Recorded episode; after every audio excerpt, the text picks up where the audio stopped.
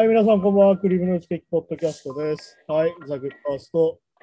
キャプテンです。はい、よろしくお願いしますい。しまはい、年内最後ということでね、す。はい。一応今週はちょっと特別編成で、うんまあ、2021年聴いた曲？と、はいはい。まあ、見た映画の話でもしようかなって感じなんですまあそうですね。うん。一応なんか交互に発表していこうかなと思うんだけど、うんまあ年内最後が近づいてきて、うん。その先週も話してたその俺はその劇場で見た映画を毎年つけてるんだけどはい。なんかあの見落としがないようにまとめてみるっていうのにやっぱなってきてうん。昨日も1日で映画4本見てきたんだうんおーすごい。すごいです。けどさすがにね1日映画を4本見るとねあの午前11時から夜の8時までずっと映画館にいるみたいになるんで、ね、うん。そうなりますねな。かなか体力的には結構しんどいんだけどまあでもなんかあれなんだよなその映画のはしごすごいって結構言われるがちなんだけどうん。なんか結構もうそれが癖になっててああ、まあ、よく行く人はそうなのかな。そうそううんなんかあんまり苦になってないというか、あんまりその苦だと思ったことがあんまないんで。おーうん。で、まあ昨日見たやつは結構そのアニメーションとか1時間半とか、ちょっと短めのが多かったから比較的楽ではあったんだけど、なるほど。なんかやっぱ見る映画にもよって、そのはしごの順番ってすげえ重要でさ、ああ、まあそうですよね。確かに。なんかしょっにぱなすげえ重たいのとか見るとすげえテンション下がるから、うまく、まあそうそうそう。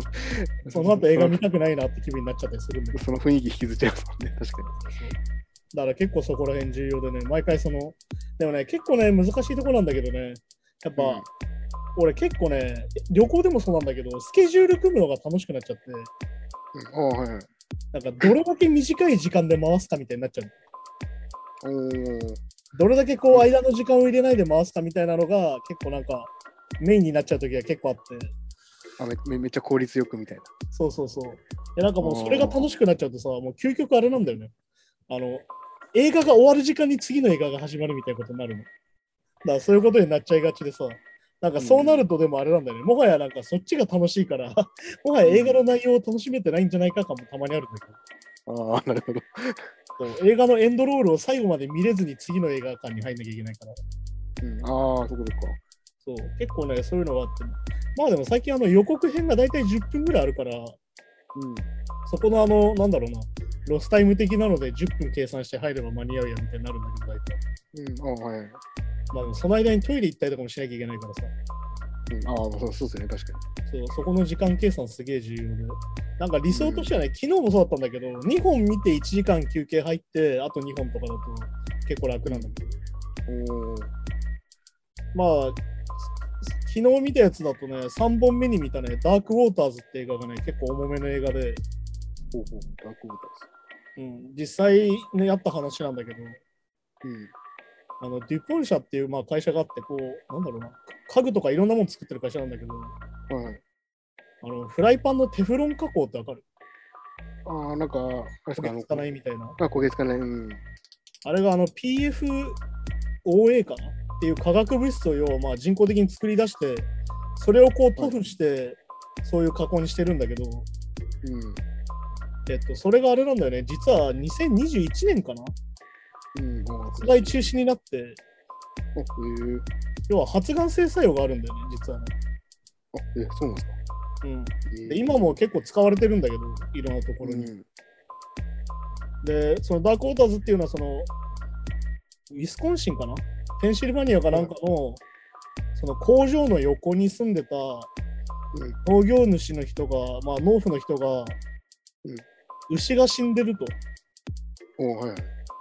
牛が死んだりしてて、なんか絶対問題があるはずだっていうのをこう弁護士に言いに行って、うん。もともとその弁護士主人公なんだけど、まあ企業弁護士でね、もともと企業を弁護する感じだったんだけど、あ、はいまあそのことをきっかけにそのデュポン社を調べて、そのテフロンがどういう物質でどういうことが起きてるのかって調べていくうちに、まあさっき言った健康被害がものすごいことになってて、実は。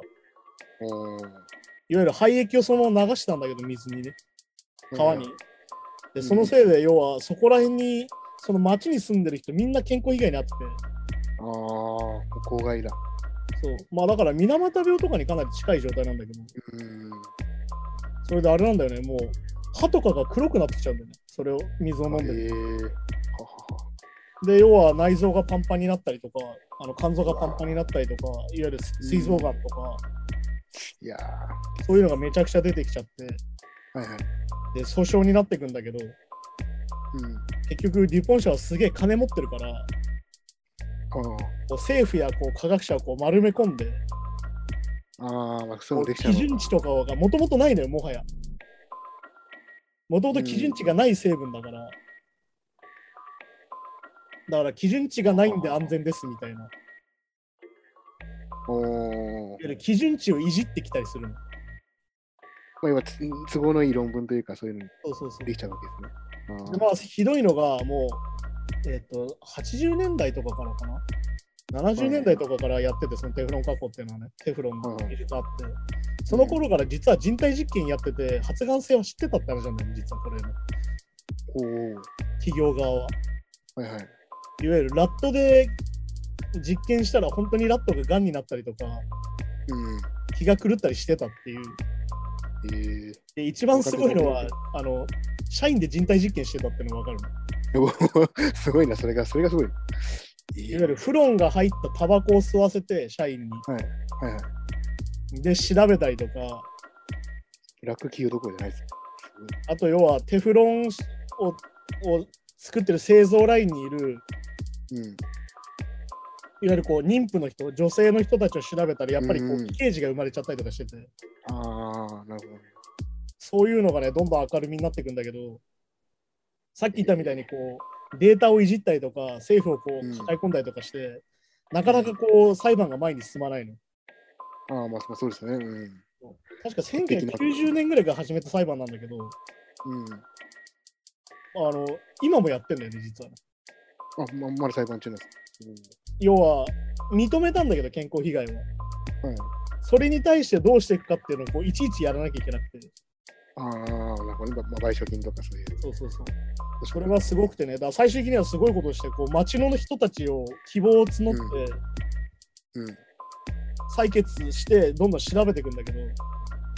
そんなすごい人数の採こう検査するところがもともとないわけよ。ああ、その町に。要は6万人ぐらい検査するのよ、結局。ああ、町そうかそうか。それが結局検査が7年ぐらいかかっちゃったりとか、ああ、でその間にどんどん人は死んでいくの。っまあそうですね。はい。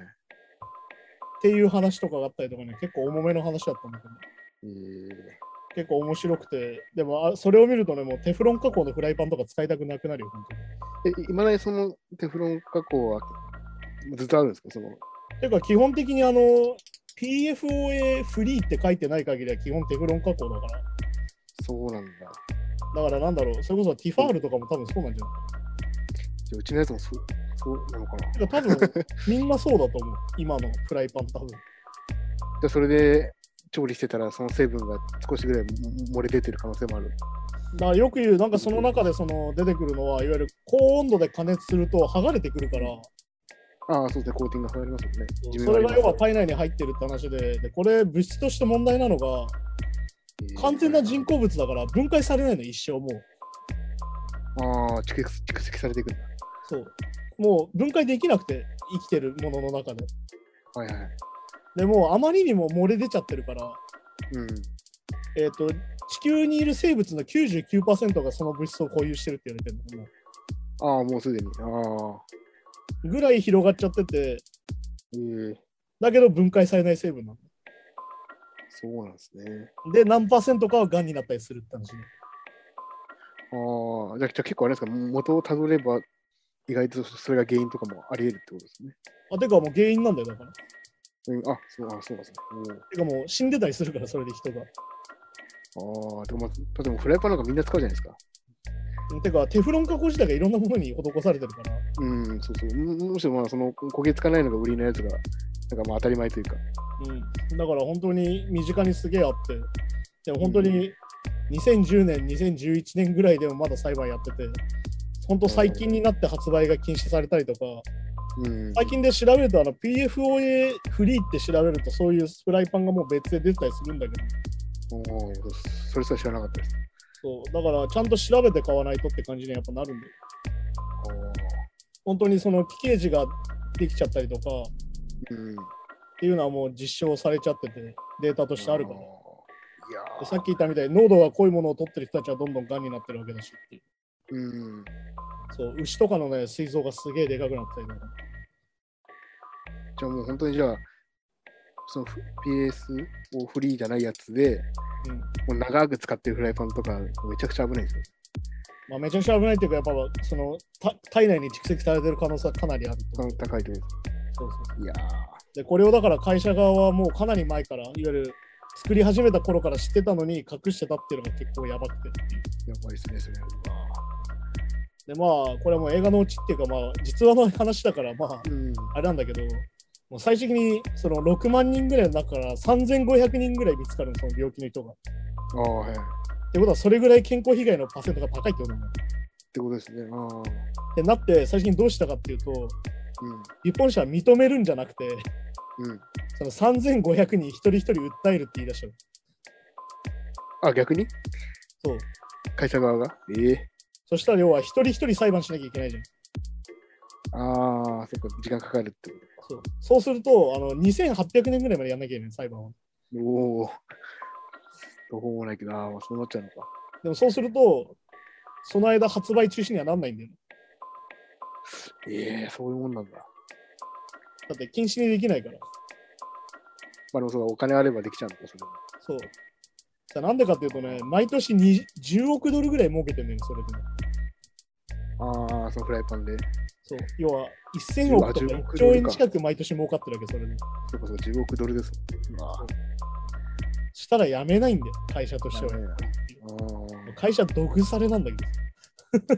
まあ、しかもこ別になんか国際的にいい違法な物質とかではまだないわけですね、それ要はだから、発表してなかったから。は。ああ、してなかった。うん。そう、だから基準値とかはまだない物質だったから、ああ、そうですね。それを分かっててやってたってことなんだけど。やってたって。ああ、そうか。で、ちなみにあれなんだけど、それでまあ一回国がその健康被害があるって認めて、うん。700億円ぐらいかな、はい賠償しろってなって、うん。そのデュポン社自体は傾いたんだけど、やっぱり。うん。まあ一応判決されたんですね、一応そこは。一回それでその健康被害あるよって事実はもう分かったわけうん。で、そこに対しての賠償に関してまとめてやるんじゃなくて、一人一人をやるっていう選択を会社がしたから、今、まだやってんだけど。あ、そう、でもまだその700億自体も払ってないですね。あ、700億自体、国に払わせたんだから。あ、国払ったな。で、その健康被害だと3500に対してどうするかっていうので、一人一人を選んだ会社は。うやってるってこと。ああ、なるほど。完全に時間稼ぎなんだけど、それ自体は。っうん。ていう話の映画だったりとかしてね、結構重たかったんだけど。はあ。そうそうそう。そういうのをね、見た後にね、あのディズニーのミュージカルのアニメを見てね。うん。いファンタジーと現実。でもやっぱもうね、デリィズニーはね、もうディズニープリンセスものみたいな。ものをだいぶもうやめたというか新しくしてて、うん。ああ、そうですね。今回もなんだろうな、その魔法が使える家に生まれた主人公がうん。唯一魔法が使えなくてね。で、そのことをギフトって言うんだけど、はい。まあ、才能って言うんだよね、英語だと要は、ね。ギフトうん。才能のことなんで、才能がなくて主人公だけ。うん。で、周りはみんなその魔法が使えて家族は。うん。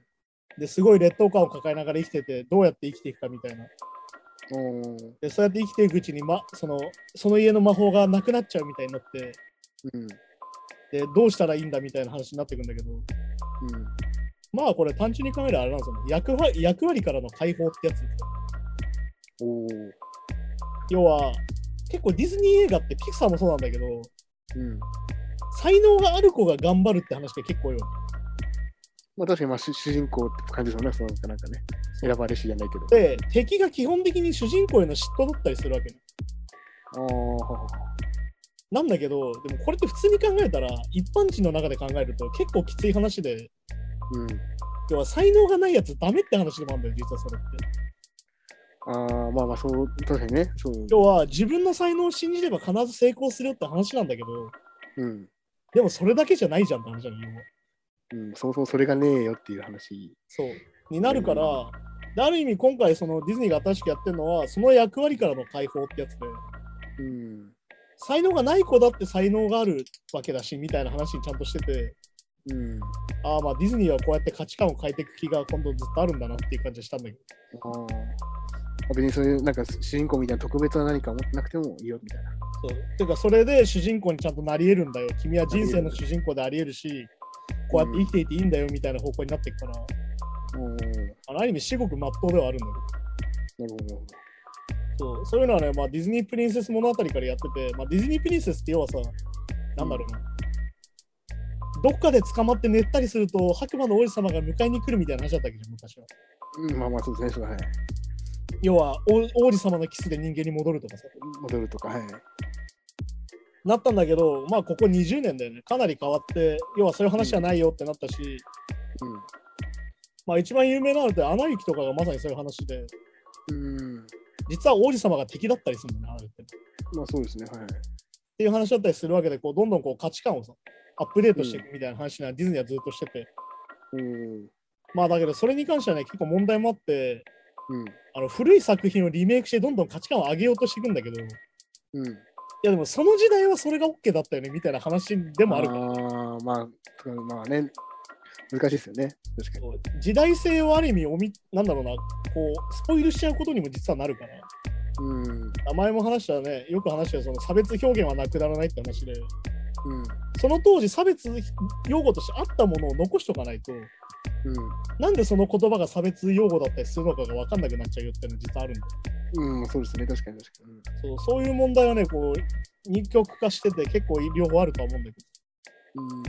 まあでもこうやってでも映画館に行くと思うけど、本当にね、ディズニーとかのアニメが毎年かかってるから本当にすげえなと思うんだけど。うん、ね、そうですね。まあディズニー、ピクサーに関しては本当70点平均みたいな世界になってるから。ああ、70点、それいいいいいい意味なんですか？いや、だからそう、大体これぐらいの面白さは必ずあるのみたいな。ああ、アベレージが高いみたいな。要は外さないんだよね、70点平均だけど。ああ、なるほど。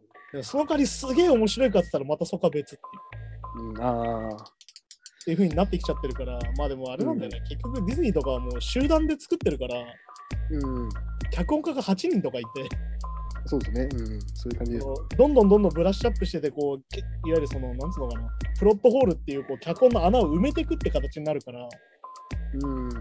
もうとにかく穴のない完璧な脚本にどんどんなっていくんだけど、欠点はないけど、あんまりすげえ尖ってるところはなくなるって感じですか？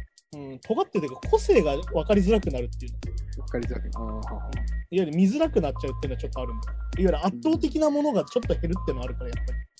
ああ、そういうのもあったりするんだよね。だからまあ、こうやって年末ね、いろいろ見てて、あれなんですよ、うんマトリックスとかが公開になっててね。うん、あ、なんかね、新しいの。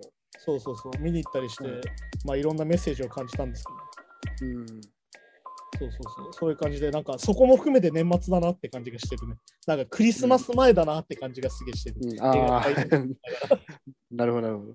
うんあとやっぱ映画館の周りは完全にクリスマスな雰囲気がすげえ出るところだから、あ、まあそうですね。まあ、そっか、まあ、ショッピングモールとかイルミネーションとかもそう含めて、そっか。なんかそういうので俺は年末を感じたね。うん、ああ、確かにそうですね。てな感じでね、今週はだからニュースではなく、聞いたものとかをね、ちょっと話そうかなって感じなんだけど、そうですね。最初にじゃあまあ、あれかな、音楽からやろうかな？せっかく俺たち音楽をやっているので、まあ、一応そうですね話をしようかなって感じなんだけど、とりあえずじゃあ聞いたものをちょキャプテンの方から発表してもらっていいですか？どうしましょう？なんかあの、一覧ずらーっと言ってからその曲のついてはちょっとコメントする？それともなんか、一曲一曲発表していく形にします？か、まあ、なんとなくまあ、うんざざーっと紹介する？な感じで、ざーっと紹介でいいですかね。ああ、全然全然。どうぞどうぞ。じゃあキャプテンからどうぞ。まあ、一応その、うん。まあ、僕、Apple Music なんですけど、はいはいはい。まあ、意外と Apple Music で今うん。年一番聴いてるのが、はい。あのまあ、キングヌーのね、あの、つ常田なんかやってる、ミレニアムパレルっていうバンドというか、プロジェクト、はいはいはい。あれの2992っていう曲を意外と聴いてました。おー。はいはい。まあ、多分まあ理由として、まあ、まあ、普通にまあ、曲好きっていうのがあるんですけど、まうん。あ、結構ね、音楽の仕事やってて、はいはい。なんか、まあ、これのなんかスストリングスとか、アレンジが割かし秀逸なんで、なるほど。まあ、結構それを、まあ、歌物に合わせるのとかで結構参考に聞いてたのが多いかなっていうか、結構全体的にうん、そういうので聞いてるのが今年は多くて、ああ、キャプテンね。まあ、あれだよね。結局仕事柄聞くしかないっていうのあるもんね。そうそれで結構そう、まあ結構なんか好きなの聞いてるというよりは結構そういう、まあ、こういう参考曲とかが上がってくるんですけど、ああ、まあ、あれかね。リファレンス的なことか。あ、そうそう、リファレンス的な、うんうんうん。なこういう音にしてくださいとか、そうそういうので聞聞くのがわりかし多めなんですけど。で、そうなってくると、うん。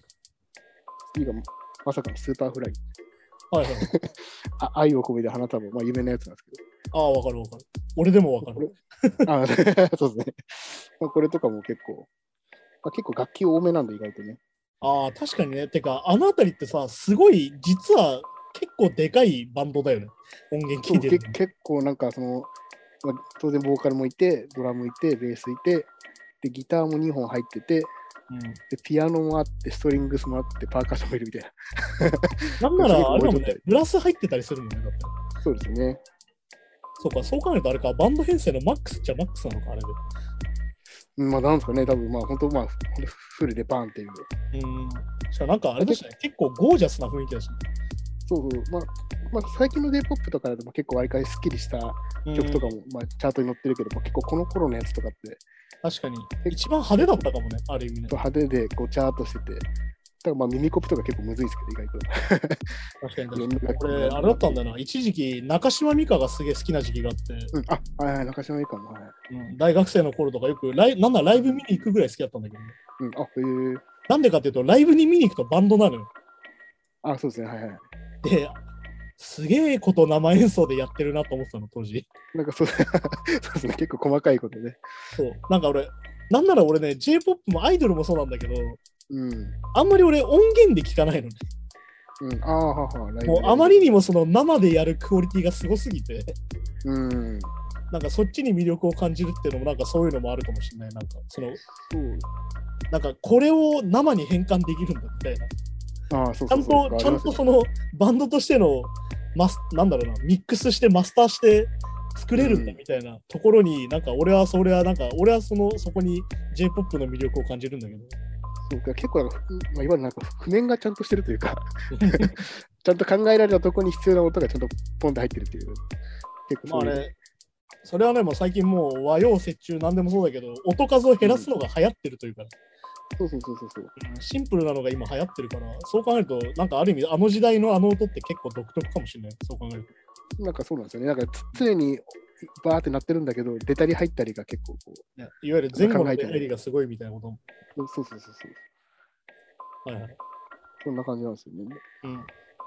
でもあとそれでいくと、うん。まあ本当まあここにあるので なっちゃうんですけど、 EXILEのはいはい。ああ ATSUSHIのソロ曲が結構えー まさか入ってまして、これも多分あれですよピアノ、はい僕そんなピアノあんまり弾けないんで、コードぐらいしか。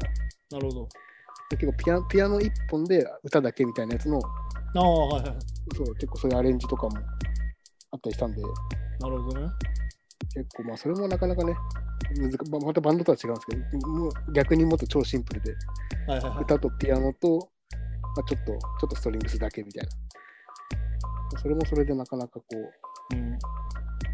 またね、こうなんか、さっきも言ったように、こう、あの、洋楽とかだとコードが1個決まっちゃうと繰り返しちゃったりするんですけど、はいはいはい。コードを転調したりとか、うーん。あの1巡目と2巡目でコードの流れが微妙に違ったりだとか、ああ、あるね。J-POP ね、意外意外とめんどくさいですよね、その、いい悪いはないんですけど。はいはいいわゆる結構、アレンジ力みたいなのがすごいあるもんね。なんかそのコードの変化で聴かせようとするみたいなちょっと傾向がやっぱ、まあ、それいまだにあると思うんですけど、確かにそれはある気がするわ。そうそうそうそう。まあでもあれだもんね、最近よく聞くその J-POP っぽさみたいなのはなんかそこな気がするしね、やっぱうん、そうそうそう。り。うんひヒゲダンとか、ああ、はいはい。多分あれ多分コードをすげえ洋楽っぽくシンプルしちゃうと、まあそれはそれでかっこいいんですけど、いわゆるその、うなんか J-POP っぽい歌のこう泣きメロ的なのはちょっとなくなったりするんですね。面白いのがまたそれが。あああれだわ、ちょうどこの前俺アイドルのライブ見に行ってさ、うん、はいはい。なんかアイドルの子が弾き語りでヒゲダンをやってたんだけど、うん、ああ、はいはい。めちゃくちゃややこしいコードでやってんなと思ったんだよ。やっぱり。ああ、でもそうかもしれないですね。うん。そのヒゲダンの曲をさ、単純にそのアコースティックだけになると、要は完全にコードだけに分解するわけじゃん。うん。はいはい、なった時に、何その指の動きみたいになるわけよ。ああ、でもそうかもしれないです。うん。あの、なんつうの、ずなんかずずっとセブンスみたいなさ、なんつうんだろう、こう。あ、そうそうそう。テテンション。そうそうそうそう。そうそうそうそう。なんか、あテンションコードのまま行くみたいな。その、うん、すげえな、ここなんか同じメロディー歌ってんのに、ここコード違うんだみたいなすげえいっぱいあって。あいや、そうそう、そういうのありますよね。なんか、なんて弾き語り泣かせな曲なんだろうと思いながら聴いてたんだけど。そうなんか、まあ、なんかまあ、ちょっと専門的な理由と、まあ、ボイシングで、はい要は、そのコードの効果は一緒なんだけど、ルートとかが違うから、その流れが変わってくるみたいな。なるほどね。この解釈がね。だから、なかなかうん。そういうのがあって、はいはい。であとはですね、まさか Aqua Timez って書いて懐かしい。決意の朝にっていう曲。あ、はいはい。これも、いや、あんまり聞いた覚えないんですけどね。意外と聞いてました。多分多分な何かを多分いろいろ聞いたんですよね。何かのパートを。 Aqua Timez に関してはあの、やってることとルックスの違いが当時すげえ面白かった曲なんだよ。うん、おーなんかあの、すげえポップ、なんかブレイブストーリーかなんかの主題歌歌ってて、うん、あ、まさに、そうだよねその曲だよね。うん。うんあのバンドの人見たらさ、ベースゴリゴリのドレッドで語源みたいなさ、あ、そうそうそうそう、そうなんですよ。ななんんか、コーンみたいな人でさ、こうみたいな、そうそうそうそう。でなんかギターの人もなんかよく見たらこれ絶対7弦とかだったでしょ感があるみたいなさ、あ、なんかそうなんですよ。なんかギターの人求めてあるやつらしくて、なんかあの時代でもあったよね、その、なんつうのかな。おそらくもともとやってた音楽とは違うだろう音楽をやらされてる感のある人たちっていうのがなんか、うん。ちらほら見受けられたよね。でもまあ、ちょっとやっぱ、まあ、食っていくために、ちょっとシフトチェンジシフト的なのがあって。まああれだから、まあ、うん、その前で言うと、ススピッツとかもそうですよね、多分。ああまあね。まあで、スピッツはあそこでなんか成立感がちゃんとあるから。うん、そうそうそうまあそれこそね、オレンジレンジがファーストの頃はしっかりニューメタルみたいな話だもんああ、ははは、なるほど。うんあれとか完全にそうだもんね。7弦で5弦でみたいな感じだもん。うん。やっぱあれはどうですかね。まあ、最近あんまなくなったかもしれないけど、やっぱり事務所のプロデューサーが今色変えちゃうみたいな。まあでもそれはよく聞くよね。まあ俺とか知り合いとかでもなんかバンドメンバーごっそり入れ替わったりしてるところとかあるし。なあ、まあ、メンバー入れ替えちゃうのはえぐいですね。うん気づいたらあのうんボーカルの女の子しか残ってないとかよくあるし。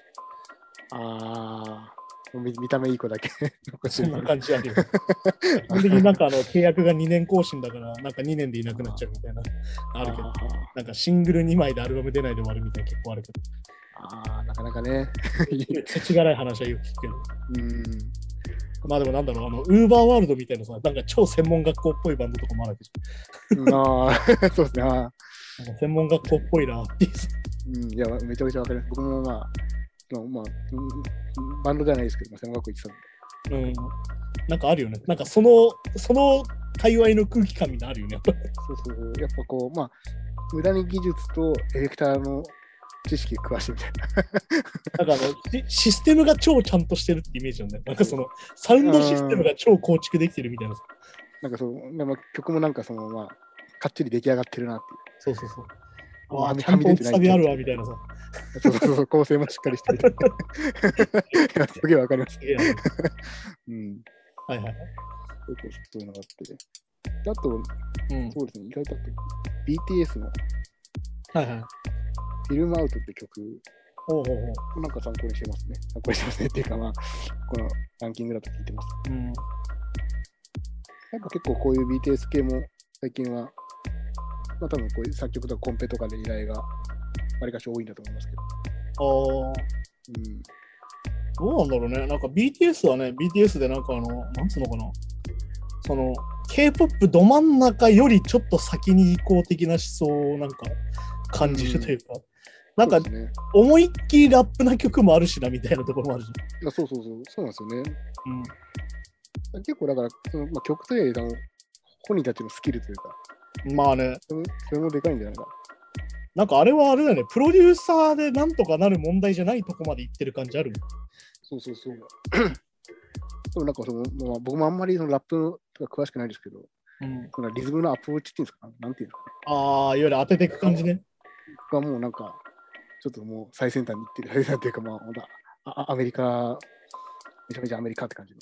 ああ、確かに。てか、なんならあれだしな、その向こうのラッパーは意識してないところを意思的にやってる感あるもん。とかもそうかもしれないですけどね。なんかトラップだとさ、もうあのとにかく3連でぶつけるみたいなのあるじゃん。うん、あはいはいはい。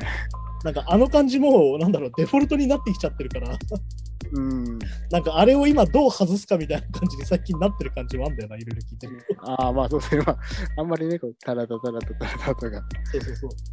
なんかあの、要はさ、もともとオフビートっぽい感じだったのに、うん。なんかあの、実はオンビートでしたが分かってきたみたいなさ、うん、ああ、まあそうですね。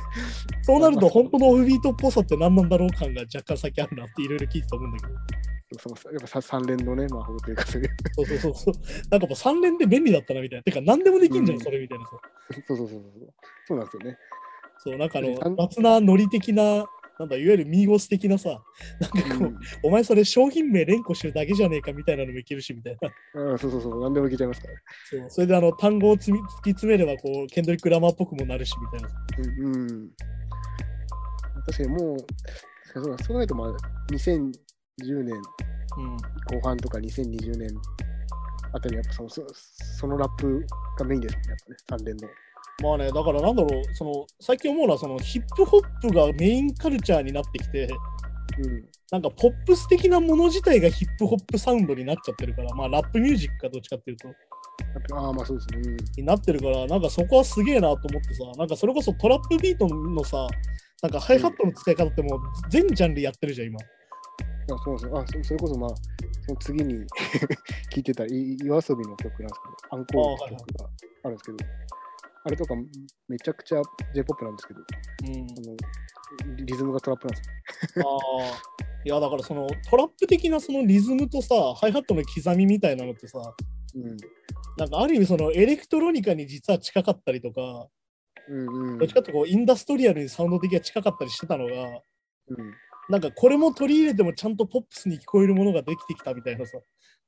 そうですね。まあ、聞こえれば、まあリ、リリスナーの方もあるかもしれないですね。まあね、慣れってのもあるかもしれないけど。となれとか、なんか、これも、これもいい感じと思っちゃう。まあね、なんだっけ、それこそあの、欅坂の最後の方の曲とか、確か結構トラップビートだったし、あ、ええそ。アイドル曲。そうアイドル曲も結構トラップビート入ってるけど、あんまりトラップとして使ってないんで、なんでかというと、基本うん4つ打ちだからさ。なるほど。4つ打ちなのにハイハットだけトラップビートだからどうなってんだろうってたまに聞いてて。あ。別にラップとかでもないよね。ライブでもないっていうの。まあでもなんかあの、なんだろうな、最近のポエムコア的なさ、なんかちょっと語りっぽい歌みたいなのも流行ってるじゃん。ああ、僕はなんとかで、なんとかしてる。あれ、あの感じは多分そういうのに実は、あその実はそのトラップビートのそういうなんかうん相性の良さみたいな実はあるのかなとは、あいろいろ聞いて思うけどね。あ、なるほど。うん、なんか俺 J-POP をこう意図的に自分でこう必要以上に摂取しようとは別に思わないんだけど、うん。でもなんかなんとなく流れてくるものうん。が聞いてるとなんかすげえその傾向ある気がするんだよ。うん、まあそうですね。まあ、意図的に入れてる。ていうか、まあ多分その、流行のサウンドをちょっと入れるみたいなのあるんです多分ね。うん、一部入れちゃおうみたいな。まあだからなんか昔のその2000年代のその洋楽憧れみたいなものとは違う軸にはもう完全になってる。うん、そうですね。まあ、ある程度フォーマットは確立してて、そうそうそう。うん、その中でやつみたいな。ね、しかもなんかその、ある意味その、なんつうのかな、ヒゲダンとか、まあ、キングヌーとかも分かりやすいけど、その、J-POP らしさを意図的にやっていくみたいなさ。まあそうですよね。しかもそれをなんだろう、いわゆるその、夜遊びみたいなアーティストっていうよりはバンドとして形成していくみたいなところもあるし、うん。なんかそこがなんかある意味そのさ、なんかそのユニット的なものとバンド的なアプローチがある意味もう垣根ない感じにもなってるじゃん。まあそうですね。まあ、ある程度これぐらいできるんですよ、バンドでもみたいになってるし。っうん。うん、そうそうそうそうていう感じもあるからな。なんかガラパゴス進化のその先みたいなのあるよ。なんかバンドってさ、昔だったら J-POP のバ J-POP みたいなバンドの中でしか流行ってないやつとかあったじそう。まあありますね、そういうアプローチね。うんゃん。うん。なんかあの、一時期もう全部祭り林みたいなさ。ああ、もう俺すげえ一時期苦手だったの。四つ打ちにハイハット裏打ちで、とにかく弾んだリフにテレキャスター上の方で構えるみたいなさ。うん、おお。なんだああいうのとか見てるとなんかもう全部一緒じゃねえかと思ってたけど、いやなんかそこともまた違った流れにはなってきてるし。そうですね。うん、まあだから多分そのそうん、そうバンドやってるメンバー自体が結構本当プロデューサーみたいな人がいるバンドが増えてるというか。まあだからあれなんだろうね、その何事にも自己プロデュースできなきゃいけなくなってるっていうのは結構でかいんだろう。多分そうそうそう、そういうことなんでださっき、なんだろう、さっきから使ってる意図的って言葉自体が実はバンド向けじゃ本当はいない言葉じゃんっうん。まあそうですね、確かに確かてことなんだろうね、多に。分。うん。っはいはい。ていう感じですかね、一応、なるほど。まあ、流れとして。まあ、その他にまあいろいろ聞いてるのはあるんですけど。うん。ですね。まあ、やっぱ結構そのうん。参考曲メインっていう感じでこのランキング見るとね、あ聞いて、たら、リファレンス的な？リファレンス的なのがやっぱメインになっちゃいますね。なるほどな。はいはい。じゃあ、は？はい、じゃあ一応俺のやつかな。うん俺はね、本当に多分もう、なんだろう、ただ聴いてる曲なんですけど、うん、はいはい。1個目が、あの、ザ・アームドっていう、なんだろうな、これ。ああのヒップホップ、えーっとね、カオティックハードコアと、うん。結構あの、マスコアっぽいサウンドなんだけど、うん。なんかね、バンドなんだけど、メンバー編成が匿名なの。お、匿名。おえー誰がやってるか分かんなくしてあって、うん。で、プロデューサーとコラボレーターだけ発表されるみたいな。あ、えー。で、まあ、覆面じゃ多分ないけど基本のメンバーは一緒なんだけど、うん。毎回この、なんだろう、プロデューサーと連れてくるそのコラボレーターが毎回違ってみたいな。で、毎回こう、結構、まあ一応、なんかサウンドは本当にカオティックハードコアな感じなんだけど。なんだろうな、わざとあざとい曲が3曲ぐらい入ってるみたいな。おーキャキャキャッチーな曲キャッ。チーな曲が必ず入ってて、それでこう女性ボーカルだったりとか入ってたりするんだけど、ーアームドっていうグループのこのウルトラポップってアルバムが出てて、今年。うんそれを結構聴いてたんだけど、なんだろうな、もう最近さ、もう横断がすごいから、洋楽の方も、そのジャンルのさ。はいはい、そうですね。まあだから前話したそのカニエ・ウエストがさ、そのインダストリアルとかサンプリングしだしてメジャーになったのもあるんだけど、いわはいはいはい。ゆるそのその人たちのビートを使って普通にラップの曲もあるみたいな。ああ、まあそうですね。うんで、次の曲普通にブラストビートだったりするわけ。ああ、あ、それも関係ないすげえ。ことになってんなみたいなさ。結構アルバムとしては統一感っていう感じでもないんですそこまで。そうだね。だからそのさっき言ったクリエイター集団みたいな扱いだから、一応バンドというか。だからなんか確かね、今回のやつは確か音楽監督、一応なんかまあ音楽監督みたいな立ち位置のやつがいて、まあコンポーザーっていうか、うん。そういったあのコンバージってバンドのそのグループの人なんだけど、で、なんかまあ、各作品ごとでまあドラマーが違ったりとかして、まあ、さっき言ったコンバージだったりとか、もうもう一個うん。カオティックハードコアで有名だったデリンジャー・エスケープ・プランとか、ほうそこのドラムが叩いてたりとかするんだけど、で、まあ、今回のそのウルトラポップはなんか意図的にそのなんだろうな、すげえポップな曲と、そういうなんかうわーっていうもう超ブラストビートを、あの、なんだろう、ハイボルテージシャウトみたいなのが組み合わさったり、結構おっちゃになってて、うん結構まあ、聞きやすいっちゃ聞きやすいんだよね、ある意味バランスとしては。うん。いわゆるカオティックハードコアってやっぱそのイントロクイズした時超難しいみたいな。ああ、まあ確かにね。うわーって、うわーってすぐなるから、あれこれ同じ曲じゃないかって言ったら聞くみたいな。まあ、ブラストビートとかも確かにね。でなんかあ途中で拍変わるから、はこれ、あれこれ拍、あれ？なんかあんだよね、俺だから、カオティックハードコア版だろうとして、CD 聴いてて、これ、これ同じ曲かなってもう実は2曲目だったみたいな。ああ。まだこれ同じ曲の中かなと思ったら、これもう6曲目なんだみたいなとこあったりしちゃうんだけど、ああ。なんかそれをなんかすごい意図的にこう組み合わせてやってる感じがあって、結構面白いんだけど。うん結構じゃあそのうんプロデューサー集団みたいな感じでそそれぞれあそうだね、だからどっちかっていうと、その毎回その集まって作ってる感じというか。うんへえあとまあ、なんだろうな、この流れだとあのジールアンダルダーっていうね、あなんつうんだろうな。これもなんかちょっと特殊で、一応なんかブラックメタルバンドなんだけど、もともと。うん。ブラックメタル。おで、まあこのゴールデンライヤーっていうのがまあ新譜なんだけど、その2021年はいはい。のアルバムなんだけど、おあのブラックメタルとゴスペルとブルースが入ってる。おー。なるほで。ど。多分ね、メンバーに黒人の確かメンバーがいて、ボーカルが確か黒人の人なんだけど、確か。確か。なんか感じで、いわゆるそのブラックメタルのアプローチと、いわゆるそのゴスペルの歌物、うん。で、ブルースのギターソロみたいな結構ごっちゃに入ってて、で、それもさっき言った遅い曲だったり速い曲だったりがあるんだけど、はははで、なんかまあ、さっきのアームドはデトロイトなんだけど、うん一応確かこのジーランド・アルダは一応スイス、スイス系アメリカ人の人が確かリーダーなのこのボーカルの人が確か。ほうん、で、なんか結構特殊なことをやってて、ほううん。で、なんかある意味なんかど真ん中なブラック・ライブズ・マター的な曲もあったりとか、うん、ああ、なるほど、そこそこ。まあ、それね、人種的な。そうそう、そういうアプローチもあったりとかで、なんかね、本当に、なんだろうな、これも結構横断的、さっき言ったそのジャンルとしては。そうですね。だって、そもそもブラックメタルってどちらかといえば反キリスト的な感じの曲が多かったですもんね。どちらか。それに、ある意味その反対のゴスペル。教会で歌ってる曲を入れるっていうね。このアプローチは本当面白いんだけど、結構ミミックスされちゃってるんですね、いろいろ。そうで、なんかそのミクスチャーとかニューメタルのミックス感とまた違う感じで、うん。なんかギターそのままで歌だけソウルみたいな、うん、ああ、なるほど、そこそこ。なんか俺的にはそのヘンテコ感みたいなのが結構好きなんだよね。うん。なんでそうなんの？みたいな。なんでそこのアプローチでそうなんの？みたいなのが結構あって、そのブルースのスケールをメタルの音に取り入れたとかじゃなくて、もそうそうそう音色とかも結構守ってる。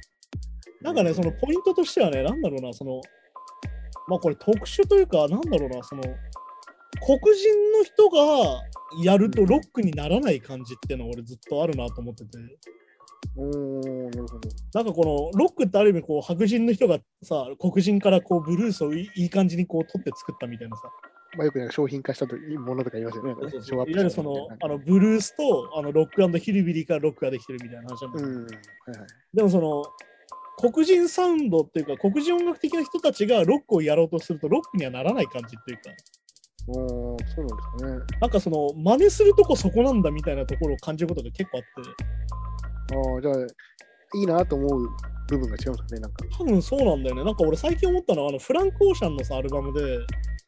なんかまあフランク・オーシャン今完全にアンビエント R&B みたいなのを作りでさ、ああ、はいはい。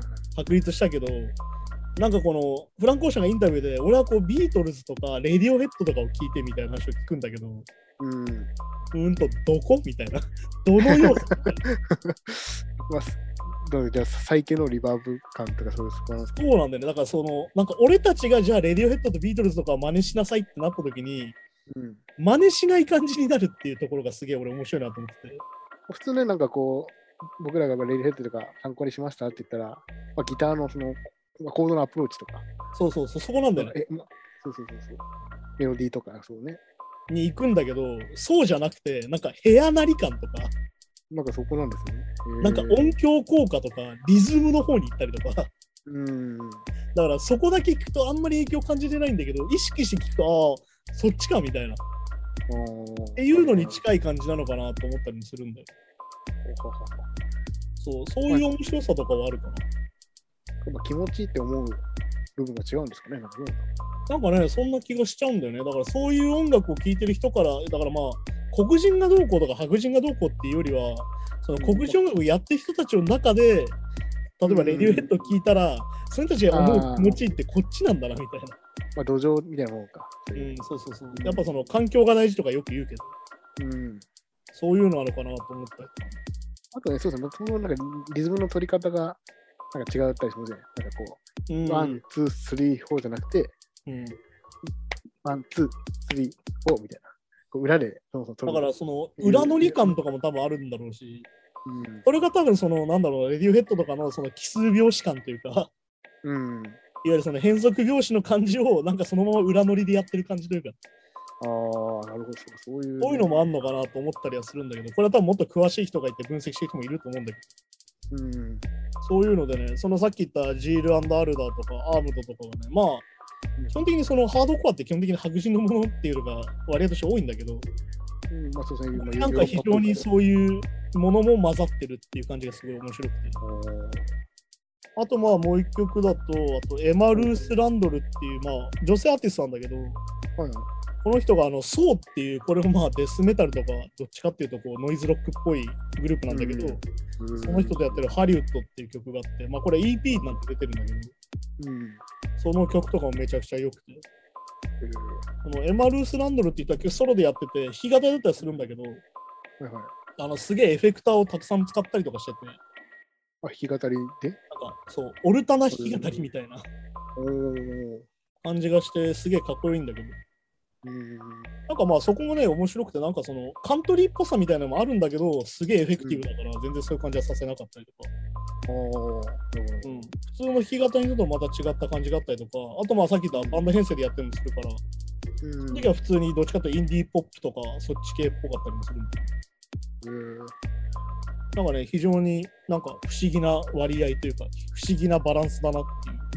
まあ、インディーロック、インディーポップ系はまたちょっと最近ね、ねまた盛り上が盛り返してきてるてかなんか定義がよくわかんないんだけどね、正直ね。まあまあまあ、確かに。まあ、まあ、多分だから、インディーポップねって言っても、イメージが共有するのがなんか昔より難しいです。結構難しい。だから このエマ・ルース・ランドルは非常に難しくて、うん、なんかめちゃくちゃなんかインディーのハードコアとかそういうレベルで出てそうみたいな感じもあるし、だけど普通にこうメロディーの美しさとか感じると普通にこれポップスだよなみたいなところもある。なるほど、なるほど。そういう面白さだったりするかな。ううんん、だからなんか、なんだろうな、その、みんなヒップホップ聴いてる世代じゃんみたいなことでもあると思うんだけど、まあそっか、まあヒップホップ一回まあ絶対通って、絶対近くにやっぱあってとは思うの。それこそなんかそのうん90年代とか2000年代の US オルタナがやたらリズム凝ってたりするのも絶対その近くにヒップホップがあるそうだと思うんだよ。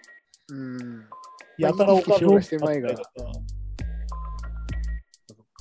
そうそうそう。いわゆるこう変拍子じゃないんだけどスネアの位置だけずらしたりとか、うん、ああいうアプローチってやっぱりどっちかというとヒップホップっぽいから、やっぱり。まあ確かにそうですね。うん。っていうのがやっぱり US には非常に感じたから、多分そういうのもあるのかなと思ったりうん、するんだけど、なんかそういう特殊性みたいなのと、なんかその、ジャンル横断性みたいなのが最近すげえ感じるからね。なんか特にその、なんだろうな、ブラックメタルとか、なんかノイズロックとか、なんだろう、カオティックハードコアみたいな人たちの方が、うん。なんかある意味批評的だったりするんだよね、インタビューとか読んでると。なんか非常にいいリスナーとしていて、うん。今あるものをこうすごいこうしっかり見据えた上で作ってる感じというか、まあ結構じゃあ、計算の部分の置き方ですかね。そうそうそう。だからなんかそこもだからアプローチとしてあるから、さっき言ったそのキングヌーとかヒゲダンみたいな話にも実はなんのかもしれないけど、うん。ああ、なるほどですね。ひ非常にだからさっき言った意図的にやってる感じというか、うん。それでちゃんとその、なんだろうな、と面白い尖ったものができてるからすげえなと思うんだけど、お互いにそうですね。その尖った部分とその大衆性両方得てるというかね。そうそうそう。で、まあその大衆性をじゃあどうやって狙うかみたいな話もなってくるんだけど、うん。そう、そこもね、考えるとね、この3つがね、俺の中でそのサウンド、自分の好きなサウンドと、なんかある一定のポップさみたいなのがギリギリ保ててる感じがかっこいいな。うん。ああ。そうそうそう。マニアックにはなりすぎてないっていうか。そうそうそう。なんかあの、これ以上いっちゃうと多分進めづらいんだけど、なんかでもそこは保ててるなって感じがすごいしてて、うん。そこはね、面白いと思ったりするんだけなるほど。あとなんだろうね、あとまあ、ラッパーだとね、ラッパーっていうか、まあこれもプロデューサーかもともと、あの、ブラックベアっているじゃん。はい。あの、Everything Means Nothing 去年のアルバムだけど、そこに入ってるあの、ホットガール・グーマーっていう曲が俺すげえ一時期ハマってて、あの、これすげえ聴いてたんだけど、うん。あの、パーティーに行ってるけど、パーティーにいる今の自分の気持ちが最悪で、うんもうお、お前も嫌いだし、お前の友達も嫌いみたいなのかな。もう最悪な歌ですね。最悪な気分の歌。まあでもこの人はあれなんだよね。確かあの病気になってて途中で。なんかお酒とかが一切ダメなんだよね。確か今。ああ、まあ、お酒とかドラッグとかが確か全部ダメになってて。なかなかパーティー楽しめない。だからまさにそういうなんかその、でもなんかあるじゃん、その同窓会とかパーティーとか連れてってもらって行くんだけど、うん、やっぱ来なきゃよかったなみたいなさ、まあまあね、ありますね、確かに。ネクラな人間には必ず一回はあると思うんだけど、うなんか楽しいかなと思って来たけど、やっぱり楽しくねえなみたいな。ありますね、確かに。そうそういうなんかね、このブラックベアって人自体が多分そういう人なんだと思うんだけど、うん。なんかこう、この人のアルバムとか曲聴いてると、なんかこう、いわゆるその自分はすごいパーティーシーンにいて、うん。それこそ DJ もやるし、パーティーにも出てるんだけど、うん。でもなんか居心地悪いなみたいな感じがあって、なんか実はすごいこう、実はこれ発想的にはオルタナっぽいっていうか、なるほど、なるほど。なんかそういうなんだろうな、居心地の悪さ感みたいなのの表現がね、すげえ好きなんだよ。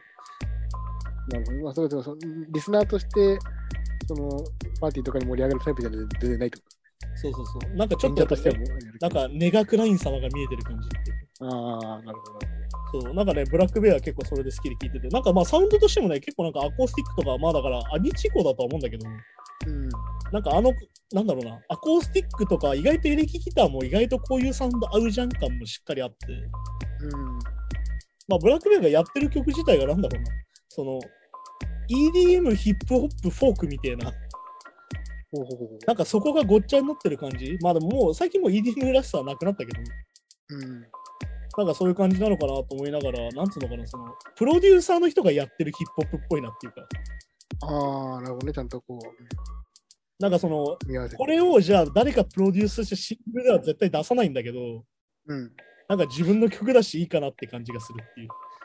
ああ、そこそ結構じゃあもう、わりかし技術的にもめちゃめちゃこういいろいろこうなんうのマニアック的なところもあって、そうそうそうそうち。ゃんとこだわって作ってるから。だけど、こう難しく聞かさない感じっていうか、あのやっぱそこはやっぱその、ちゃんとあの DJ, DJ のリ。スナーを沸かせるとかもできる。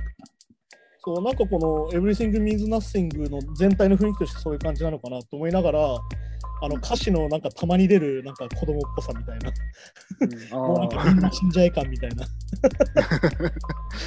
なんか、なんだろう、まあでもこれでもどっちかって今だともうエモラップに近いんだろうけど。内容として。でもなんだろう、その、なんかエモラップって言って、エモラップ実際聞くとすごいさ、歌詞の表現がちょっと幼稚で恥ずかしかったりとかもするから。うん、まあ結構ナイナイーブな歌詞が。そうそうそう。ナイーブさがそっちなんだみたいな時もあるから。うん。確かにね、こうなんか、ギャングスターもある意味中二っぽいとこあるけど、そうそうそう。エモラップもある意味中二っていうか。まあこんな感じだよね。だから本当になんつうのかな。君に振られて辛いで4分みたいなさ。ああ、そうそうそう。そういうところもある意味エモいみたいな話だから。僕はなぜ生まれたんだみたいなところだね。そうそうそう。いやなんかそこの、そこにどんどんこうふ深くなって哲学に行くか、うん。酔っ払っちゃってドラッグで最悪だぜみたいな話になるああ、なっちゃ。なんかあの、なんか微妙なシラフ感みたいな。うん、はいはい。そう、なんかブラックビアね、最近そういうのは感じて、なんかあれなんだよね、彼は多分、よく言われてるんだけど、あの、再生数がすげえ少ねえのにすげえ儲かってる人なんだよ、確かに。ああ、じゃあその、ライブでお客さん入るって。てかその、ライブですげえ人入るし、うん。人気もあってめちゃくちゃ売れてるんだけど、なんか YouTube の登録者数がなんか、なんだっけな、その規模の売れてる人の10分の1みたいな。うん。ああ、やっぱそういう人いますよね、でもね。そうって言われてて、まあこの人も結構アパレルとかやってて、そっちの方が人気あったりするらしいんだけど、うん。あやっぱりどっちかっていうと、やっぱプロデューサーという意識の方が高いみたいなんだよ。なるほど、なるほど。うん。まあだから本当に 2chains とかめちゃくちゃいろんな人ともやってて、うん。あ。そう楽曲楽曲提供だとあれだからあさ、それこそあれじゃん、マシンガン・ケリーとかジャスティン・ビーバーにもやってるし、あ、そっかそっか。そうそうそう。そこら辺ともバンバンやってるし、あとなんだっけ？なんだっけな？あれだよ、リンキンパークの制作とかもやってんだよ、確か。制作？うん、制作に関わってたりとか、あとマルーン5に作詞さ制作やったりだとか、あ、あそういうのもやってて、あとまあ作詞家として結構活躍してて、うん。なんかそういうのでね、作詞だけで参加してるのも結構あったの、見てるああ、じゃあマジで本当にプロデューサーというかコンポーザーというか、と。なんかそんな感じそうだね。うん。なんかね、その、なんかルックも見るとわかるんだけども、うんまあなんかあの、オタクなんだけどすげえタトゥー入ってるみたいな。うん、ああ、そうそうそう。実際に優しいんだろうな、みたいなんか、なんかオタクそうだなみたいな。な。なんかオタクじゃないようにしてるけど多分オタクなんだろうな感みたいな。まあ最近あれだけどね、アメリカの人とかオタクの人とかタトゥー入ってるイメージ強かったりするけど、実は。ああ、そうなんですかね。まあでも確かにまあ、なんか、いわゆるそのギークタトゥーっていうんだけどさ、好きなアニメとかをすげえ入ってるみたいうな。そそうそう。アニメの入ってるイメージあります。そうなんかそういう感じの人かなっていうのは思うんだけど。そういうのだったりとかして、結構だから最近横断的なものが多いかなと思ってて、あとまあ、今年出たもののバンド系の新作でさらっと言うと、うん。はい。まあ、ウルフ・アリスのブルーウィークエンドは結構聞いたし、うん。あとまあ、あれだね、ロイヤル・ブラッドっていうあのベースとドラムの2人組バンドの台風ってアルバムとか、あとあのマストドンの新作も結構良かった。なんかマストドンはね、なんか今時珍しい6分ぐらいあるメタルで、まあ、もともとは結構、そうですね、プログレメタルみたいな感じですもんね。そうそうそう。なんで、相変わらずそのノリが変わってなくて俺は嬉しいみたいな。うん、ああ。なんかあるんだよねマストドンが聞きたくなる時期っていうのが絶対あって。うん、あー あ、そうなんですね。なんだろうな、その分かりやすく臭いメロとかそういうんじゃなくてメタルが聞きたいみたいな。ああ、まあ確かにもう、ああのんドラムとかギターとかも、フレーズ覚えるの大変じゃねって思うといや、か、本当にね、あそこも J-POP 並みにフレーズ変わるからね。そうだし、すごい変則的だし、ドラムの手数も多い曲多いじゃないですか、なんか。いや、なんかね、ドラムがなんか一番好きなドラム、キース・ムーンっつって、いや、もう全然ジャンルちげえじゃんみたいな。まあ手数は多いけど、まあ、けどもあ、そういうことみたいな。手数そういうことみたいな。フィールとかね。なんかそういうことなのかなみたいな。そうマストドンもね、結構そのマストドンのメンバーがいろいろやってたりとかして、うん、ああのベースの人はやっぱボーカルとして使われることも結構あるから、うん。あの、ゴーン・イズ・ゴーンっていうあの、クイーンズ・オブ・ストーンエイジのメンバーとかとやってるグループもかっこいいんだけど、うんそうそう、結構ね、このマストドンも結構みんな、なんつうの、結構いろいろできる人たちで、かっこいい。うん。うん。おすすめだしそうですね。まあ、マストドンこそね、あれだからね、プロデューサーがいなかったりとかするからすげえなと思うんだよね、あれうん、ああ、そうなんですね。結構セルフでやってたりとかするから、へえああいうのも含めてすげえなと思うし、あとなんだろうな。あとさ、まあさっきウルフ・アリスの話で、ウルフ・アリスとかもまさにその、あれじゃん、オロえっとオリビア・ロドリゴとかがさ、最近その90年代リバイバルだとかやってるけど、はいはいはい。まあウルフ・アリスとかはままさにもう10年前からそんな感じっていうかさ、ああ、なんか2010年だけど93年みたいな。感じのバンドだったから、うん。それがある意味なんかまたワンステッパーがあって売れたなって感じだね。うん。で、前話してたあの JMJ っていうあのベあのベックのベースの人が今回プロデューサーやってて、はいはいその人がやると1段階売れるっていうのがある。あ あ、プロデューサーとして最強ですね。そうで、今度あのデフヘブンっていうさ、あのそれこそブラックメタル、シューゲーザーみたいな人たちがいたんだけど、うん。その人たちのアルバムをプロデュースして、なんかあのキラキラシューゲーザーポップみたいな曲もありながらのあのブラックメタルのドロドロも残すみたいなすげえことやってて、ええすごいな。バランス JMJ があのい優勝なんじゃねえか、プロデューサーとしてみたいなとこだったりするんだけどまあ、知識とかすごいんでしょうね、多分ね。まあ、単純にね、もうあの、まあ、ベックのオリジナルのベースって時点ですげえから、あまあまあまあまあ、それはそうなんですけどね。あのあのベックと最初から組めて10年以上やれてるみたいな話だから、まあ、全全員がプロデューサーみたいなバンドですもんね。あそこはそうだよね。だってベ、あれだもんね、ベックのギターが確かあの、ノエル・ギャラガーのバンドのバンマスだもんね。あ、そうそうそうそうそうそうそうで、面白いのが、そいつ今ベース弾いてんねあ、そうですか、バンドでギター弾いてねえんだみたいな。あまあまあ、何でもできるから。そうなんかサマソリで見たらさ、あいつはいベース弾いてねみたいな。うん、ああ、そうそういうのだったりしてね。なんか本当にあの器用な人たちってどこ行っても器用なんだなと思ったりするよね。だからまあそうですね。まあだから最近こうやって見てると、なんかあのプロデューサーライクなものが最近好きなのかなって自分でもちょっと思ったりするんだけど。うーん、まあそうなんですかね。まあだから俺は結構ね、バランスが結構大事だと思ってて、うん。なんかすげえコアなもんばっか聞きたいときと、うんすげえポップなものが聞きたい時期があるんだけど、うん。やっぱり間でできてる人すげえなって思うタイプだから、ああ、まあそうですね。それはやっぱ俺があの、なんだろう、ナインチネルズとかが好きで、トレント・レズナーみたいな、ああいうなんか職人のりさんみたいなのが好きだから、うん。うん、ああ。なのにギリギリなんかあのビルボードに入る曲書いてるみたいな、なんかあの、ね。ずっと綱渡りしてるみたいな人がやっぱ好きだから、うん。なんかそういうバランスなのかなと思ったりするんだけまあでも一番センス要求されますもんね、そういうのもね。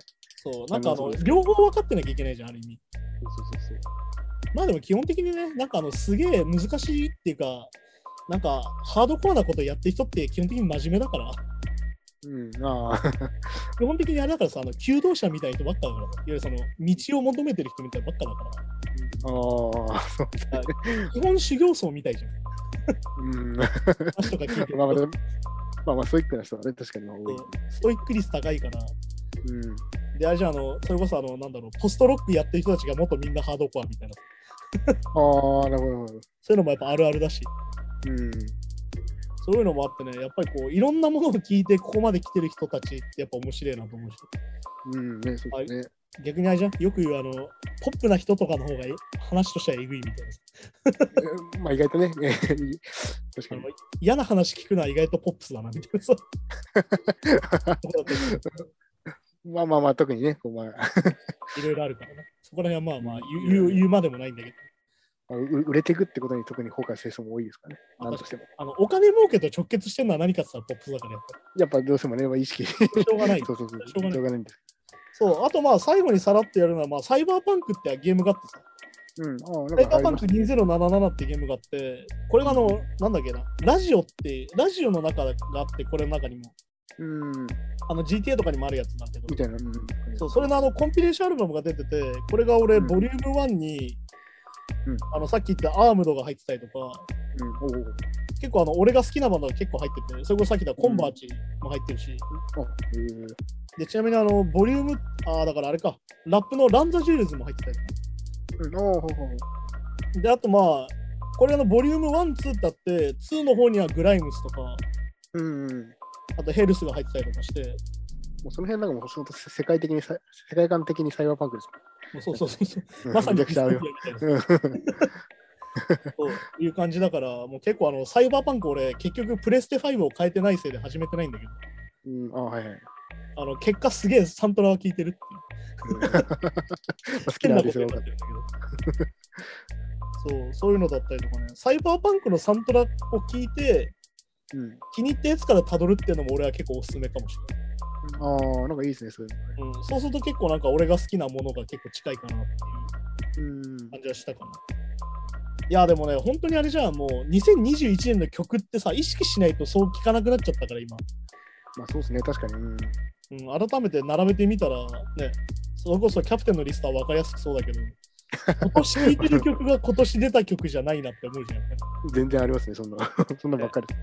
そういうのを考えるとね、やっぱ、こうやってまとめてみて初めて気づくものが結構分かるね。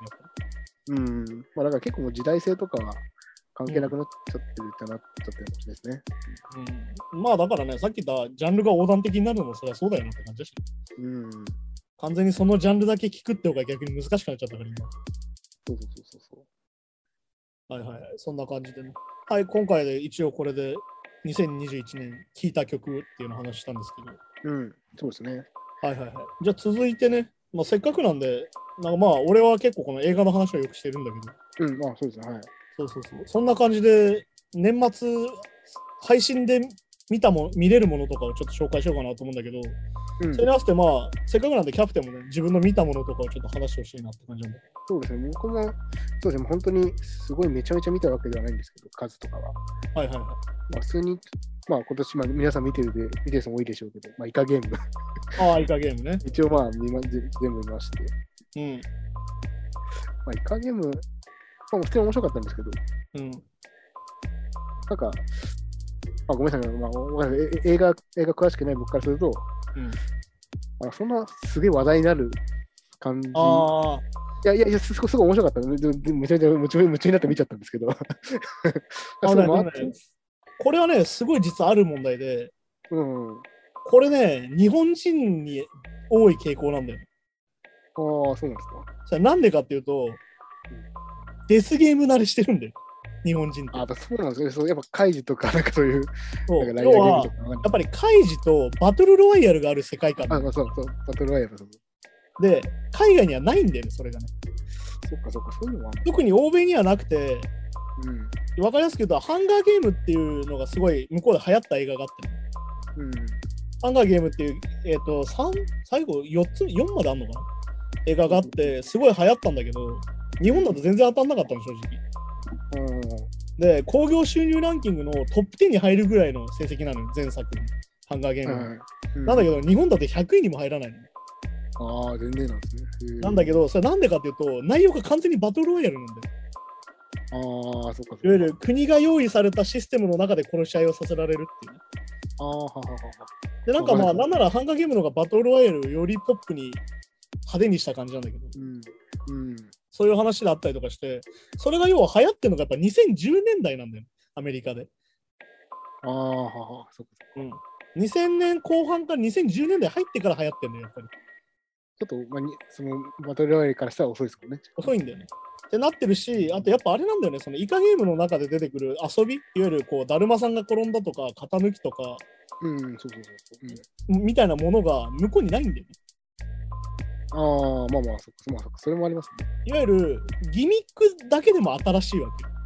うん、そうかそうか。で、あとなんだろうな、まあ、これイカゲームの話詳しくすると、要は、実はさ、あの話ってさ、すごいエモーショナルに振り切ってるわけ。うん。いわゆる、その人たちの一人一人のキャラにフューチャーしてって、うん。その人たちの背景をしっかり説明して、ああ、この人たち死んでほしくないなと思わせてから一人一人殺していくわけよ。ああ、まあ、はいはい、そんな感じですね。ある意味、ベタなわけ、それってすごい。まあ、そうそうそうそう。だから、誰が見ても。も面白いわけ。うん。で、なおかつさっき言ったシステムが新しく見えてる人からとってはめちゃくちゃ面白いわけ、やっぱり。面白いかな。ああ、そっかそっか。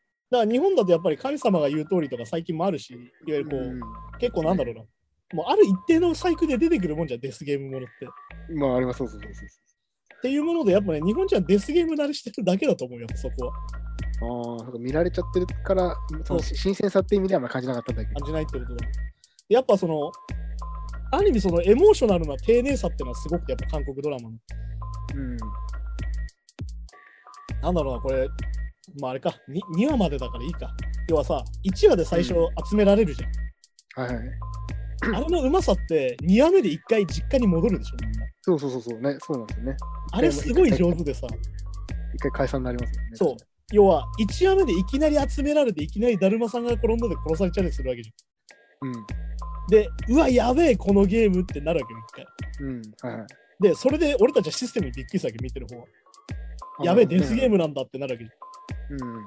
なんだけど、それでそのデスゲームを進めてっちゃうと、うん。感情移入が弱くなるわけ。ああ。だから2話目で一回戻る話にするじゃん。じ現実に。で、一般の家庭とか描くわけですよね。そうね。で。現実の方がひどいってなるわけ。うんうん。そっかそっか。これだったら俺は。は一発かけてイカゲームに挑戦した方がいいって全員に思わせるわけじゃん、一人一人。ああ。で、それを観客が全部見てるから、うん。完全にそのキャラを理解した上で始まるわけ、今度2回目が。そっかそっかそっか。ああ。だから、どんどん感情移入していくわけよ、見ていくうちに。じゃあなんか自分たちも参戦してるような気分になるんですかね。そうどんどんそのキャラが好きになっていくわけ。あだからやっぱイカゲームすげえな。っていうか、丁寧だなって感じなんだよ。あ。じゃあ、まあ、あのアメリカの層とかとはまた違う世界観ですもんね、全然ね。あれ、一回入ったら出られないとかじゃないですか。である意味さ、なんだろう、そうとか、ああいうホラーってさ、ある意味出落ち的な、もうシステム勝ちなわけじゃん。うん。要はデスゲームもある意味システム勝ちだったんだけど、もう要はうんデスゲームがいっぱいありすぎるから、その中でどこに向けるかって言ったら、要はシステムの面白さはぶっちゃけ日本とか、もう開示とか散々やられてるから、うん。ね、このゲームをやったら面白いみたいなのあるけど、はい。でもそこに振ったらやっぱり勝てないから、うん。だからやっぱり見てるものへのエモーショナルな要はキャラ、キャラ超えなんだよね、やっぱり。そっかそっか。キャラものに完全にしてるから、うんまあでも、唯一の弱点かなと思ったのは、やっぱり減ってくから、キャラが。進めば進むほど。まあまあデスゲームもね、ま あそれ、ど うしょうがないから、それはね。うんでどうしてもその、なんだろうな、いいキャラが死んでいくじゃん。まあまあそうですみみどうしてもそこは見せ場ですからね、やっぱどうしてもてなるから、どうしてもあの最後の最後が一番キャラが減った状態になるからどうし、どうしようかなとは思うんだけど、まうん。あ、そういうのもあるし、やっぱ面白いね、イカゲーム。僕なんか良かったのが、主人公がその中年のおじさんっていうのがなんか良かったな。ああ、はい。あの、大泉洋みたいな人。でなんかそうそうそう。ななんかそこ日本だと結構その、まあ、かかっこいい俳優さんがやったりするじゃないですか。まあ、若手の。まあね、だって、カイジですら藤原竜也がやるわけだからあ。そうそうそうそうそう。そこはまたなんかね、こやっぱね、韓国映画見てて思うのはね、やっぱ普通のおじさんがひどい目にあったりするってのは大事だと思うんだよ。う、うん。なんかやっぱイケメンだとさ、やっぱいまいち感情移入できないっていうのは絶対あるから。そうそうそうそう。そうなんですよね。それはもうでもアメリカ映画でもよく言われててさ、もうアメリカヒーローものが多すぎて、うん、ああの若手俳優がみんな腹筋割れてて嫌だみたいな話はよく言うの。あ。ああ。まあ、あの普通の30代のサラリーマン、腹筋割れてねえだろみたいな。っ いや、まあそうなんですよね。ていうのはね、実はアメリカでもよく言われるの。でこれは多分日本のそのイケメンばっかみたいな話と実は近いと思う。アメリカ人みんなマッチョのイメージがあるのはそういうことです。だけどさ、普通のアメリカ人腹筋割れてないの？絶対そうなんですよ。結構お腹出てない普通のおじさんみたいな。うん、そうそうそう。そう、そういうのもあるからね。やっぱだからそこも結構でかいんじゃないかなって見てて思う。いろいろね。うんうん。はいはい思いましたね。うん。であと、まあ、今年、まあ、本当すごい今年初めの方になっちゃうんで、うん。あれなんですけど、グリーンブッああ、はいはいはい。クを見ましたね。面白かったね、あれね。あ面白かったですね。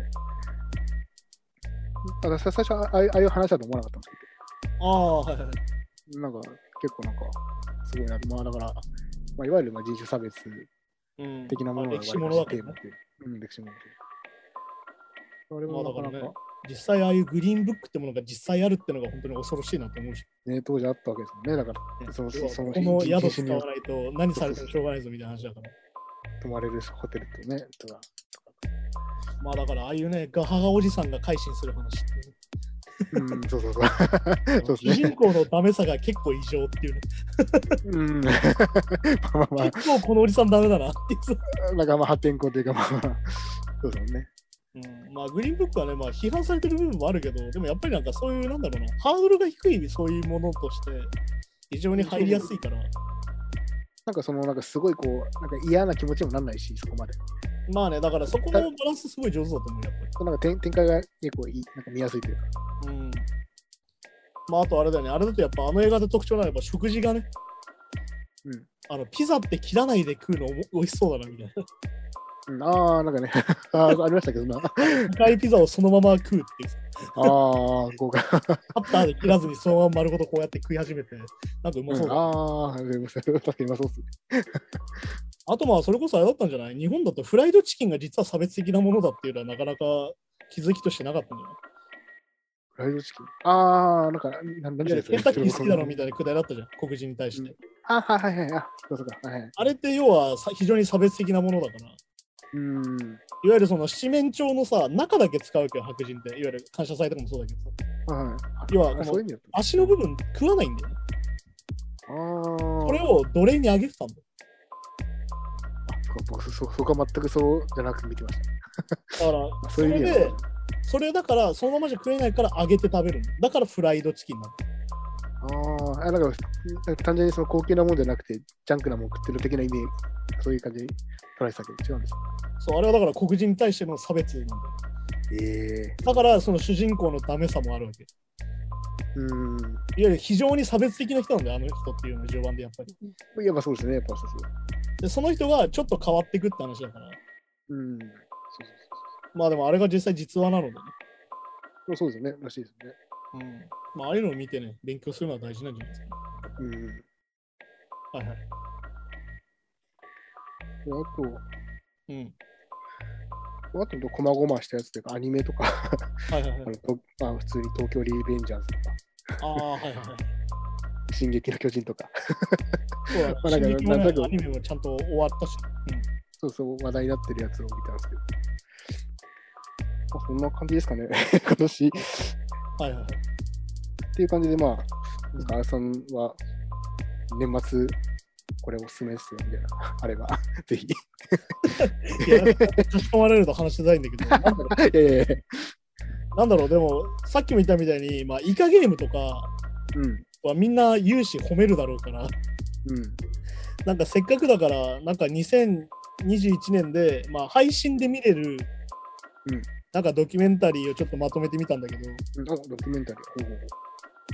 ほまあなんか簡単にまあプラットフォーム別で言うと、まあディズニープラスはね、もう単純にゲットバックを見てくれって感じなんだけううん、あーあ、そうか、そうそれも僕見まね。あ、そうゲットバック。ど、ゲットバック見てくれって感じだし、あとまあマーベルとか見るんだったらマーベルのメイキングが出てて、うん、実はこのメイキングがめちゃくちゃ面白いんでおすすめですよって感じなんだけうん。そう、あとまあなんだろうな、ディズニープラス以外だとまあ UNEXT とかだとね、この今年の放送中も何回か出てきたあの Q アノンの正体っていうね、ううん、Q アノンのはの中の人誰なのかって話。誰なのか、うん、これがね、何がすげえって、撮影中に要は議会襲撃になっていくっていうのが本当にすごくて、え要はああの事件なんですよ、トランプ。あの事件が最終話に来るのよ、時系列として。えー、だから、だからドキュメンタリーだから別に最初から設定してるわけじゃないです。ないから、要はそんな風に思ってないの。要は撮ってる側も。そうなるなんて思ってないのよ。思ってないけど、で、要はその、Q アノンじゃないかと言われてる当事者たちも、うんああなるとは正直思ってなかったの、多分。なるほど、なるほど。いわゆるそのいろんな焚きつけて、いわゆるそのうん信者を盛り上げて、アクセス数稼いだり、ページビュー稼いだり、視聴者数稼いだりとか、登録者数稼いだりしてたんだけど、うん。ラストああなるとは思ってないんだよね、多分。ああ。要は、どんどんエスカレートしていくところも時系列で取られてるから、はははは。要は熱狂が恐怖に変わる瞬間っていうのが明確に要は中の人たちがうわやべえことになったぞこれはってのに気づく瞬間っていうのがあってうん。あこれ俺らが思ってたとところの倍ぐらいやばいぞみたいなああ。要は捕まったりするとは思ってないわけよそういう人たちって要は。まあそういうことですよね。うん。そう僕たち煽ってただけですみたいな。うん。ところで逃げようっていうのがある意味魂胆なわそうか。けそれが変わる瞬間っていうのが映っていて。まあ、なんとかし集団心理っていうかそう。一線を越える瞬間とかあこれも俺らのコントロール下じゃねえなってなる瞬間が最後見れるんだけど。ああれがねまさにまさになその Q アノンってものがどういうものだったどういうものをもたらすのかっていうのがある意味決定的なオチになっていて、ーうん。ああ。すげえ面白いんだけどだから本当にあの2ちゃんの人とかもそうなんだけどうん。ある意味何にも考えないでこういうの作っちゃってたから結果的にこうなっちゃったよねみたいな話もあってあある意味その匿名掲示板文化の勉強にもなるしーうん。結構そこの部分で非常に批評的なものも見れるからまあだからそうですね、なんかね熱狂自体にやっぱ熱狂しちゃってるっていうか、なんつうのかな。そうだからそのいわゆるさ熱狂が加速していくんだよねそういうことですよね。でいわゆるその Q アノンの発信者の想像を超えた熱狂になってくるどんどんうん。だからその別に橋本に対してあの熱量で言ってるわけじゃなくて、そのあの盛り上がってる Q アノンってものに対してなんかこう刺激されちゃうというか、そう俺が行かな俺がやんなきゃとかなっちゃうっていういわゆるどんどんその本人たちに使命感ができてきちゃってうん。で本来煽ってる方はさはっきり言って金儲けになればいいからやっぱそうなんですよね、多分別にね。そうでとにかく自分たちが捕まんないでうまいことできればいいやと思ったらいよいよやばいことになってくるから別にああ人たちを動かして議会に突入させようとは思ってないわけです。持ってないわけでで実際でも突入しちゃったら今度自分たちが捕まったりするわけでうん。で一番面白いのはやっぱトランプを支持してるからうん。トランプは上場酌量で釈放してくれると思ってるわけ捕まった人たちはその議会でああ、はいはいはい。まあね、信じてるね。俺たちは正しいことをしてたんだって言ってるから、うん。そうだけどならないんだよって話なんならトランプだけ見てください、俺らのこの勇姿みたいなぐらいな。まあだからその議会襲撃するときに、する前にトランプがさ、目に物見せてくれるわってやっぱ演説で言っちゃってるから。うん。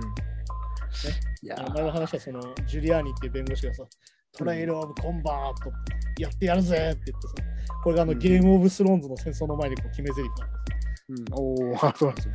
本当にしょうもねえなって言ってさ。その後本当に突入していっちゃうから。ああ。あとまああれだね、この UNEXT はね、結構そのいろんなチャンネルをこう網羅してて、うん。なんか一番多いって言いますよね。そう、あの、本数もすごい多くて、なんならその、なんだろう、ドキュメンタリーというか、やらせドキュメンタリーみたいなもので一番面白いのは、うんあの、ヤコペッティの世界残酷物語っていうドキュメンタリー映画が。あの、全部見れるんだけど、もう結構 70年代とか本当に古い映画なんだけど、やらせドキュメンタリー。あの今見ると8割やらせなんじゃないかみたいなものを、当時真剣に見てたっていう歴史が分かって結構面白い。ああ、なんかあの、うんなんとか広し探探検隊的な。ああ、まあそうそうそんな感じ。これをね、今見るとね、ある意味さっき言ったその Q アノの熱狂に近いんじゃないかみたいな。ああ。いわゆるこう何かを見つけて、なんだろうな、いわゆるはっきり言って土人的な文化、いわうん。ゆるその、なんだろう、異界のさ、異界の野蛮人みたいな話だから。ああ、なるほど。ああ、そういうことか。うん。だけど、なんかこう、ヤコペッティの面白いのは、それと同時にやっぱり人間で全部こんなんじゃねっていう批評も実は入ってるから、そこも含めて見るとね、当時これが普通にテレビとかでやってんのやべえなと思うし、うん。でもそれこそやっぱさ差別的な表現もある。めちゃくちゃあるし。めちゃくちゃ。だから、ギリギリなんだよね。だから、そのヤコペッティのさっき言った批評的視線がちょっと入ってるから許されるんだけど、うん。これを真顔で見てた人たちはどうなってたんだろうなと思うわけ、逆に。ああ、まあでお大文字で見てる人たちもいただろうから。あ、絶対今言いますよね、多分ね。そうそうそうなんだっけ、だから、あの女性しかいない村とかさ、ああ、そうそういう感じのやつか。なんか男性がハーレムで暮らしてる村みたいな。ってことは生まれた男の子どうなってんのみたいな話だったりするんだけうん、まあ確かに。っていうのがわかんわかんなく描かれてるから、さっき言ったやらせ8真実になっちゃうんだけど、みたいな。ああ、ほんとそんな感じだ。あとなんだろう、その、ジャングルの奥地の記載みたいなのをこうやるんだけど、それ本当にやってんのみたいな話だったりするし、それ今い今だったらこう、ね、ドローンとか裏取れちゃうからできないけど、そう。それは当時だから、インターネットがない世界のないうん。あの見物としてやっぱ面白いわけで。でも今見てもやっぱ面白いものあるから、うんそう、おすすめだしね。あとなんだろう、ヒストリーチャンネルが見れるんだよね、UNEXT。ヒストリーチャンネルのコンテンツが見れて、あ俺が好きなあのナチスの歴史とか、うんあ、それ、あイエス・キリストの誕生とかも見れるんで、うん。えー、これを見るとあの結構基礎教養としてもいいんじゃないかな。まあ確かにそうですね。うん、あとまああれなんだよね、さっき言ったディズニーチャンネルだと、ナショナルジオグラフィックが今ディズニーにあるから、うん。あの動物ドキュメンタリー好きな人はそっちもありかな。う。うん。あとまあ UNEXT だとね、ゴールデンステートキラーを追えっていう、うん。実際いたこうシリアルキラーを追う話があるんだけど、これ結構面白くて、なぜかっていうと、それをそれを追ってる記者の人がいるんだけど、女性のね。うん。はいはい。でその人が途中で死んじゃうんだよね。えー、あの死んじゃうんだけど、それと、いわゆるその事件を追う話がこう交差して出てきて、うん。当時この人はこう言ってたみたいな話と、その犯人を追うドキュメンタリーが同時進行で進んでいくから、それ結構面白い。でこれね、あのちょっとでも内容言うとね、ネタバレになるので、これ以上言えないんだけど、ああ、そうなんですね。あの要は、その人がどうなったかとかを話して全部ネタバレになっちゃうああ、そっかそっか。あれ、それは実際にあった事件ですね。俺は実際にあった事件なの。ゴールデンステートキラーを追えっていうドキュメンタリー。これも UNEXT でしか見れないからおすすめなんだけど。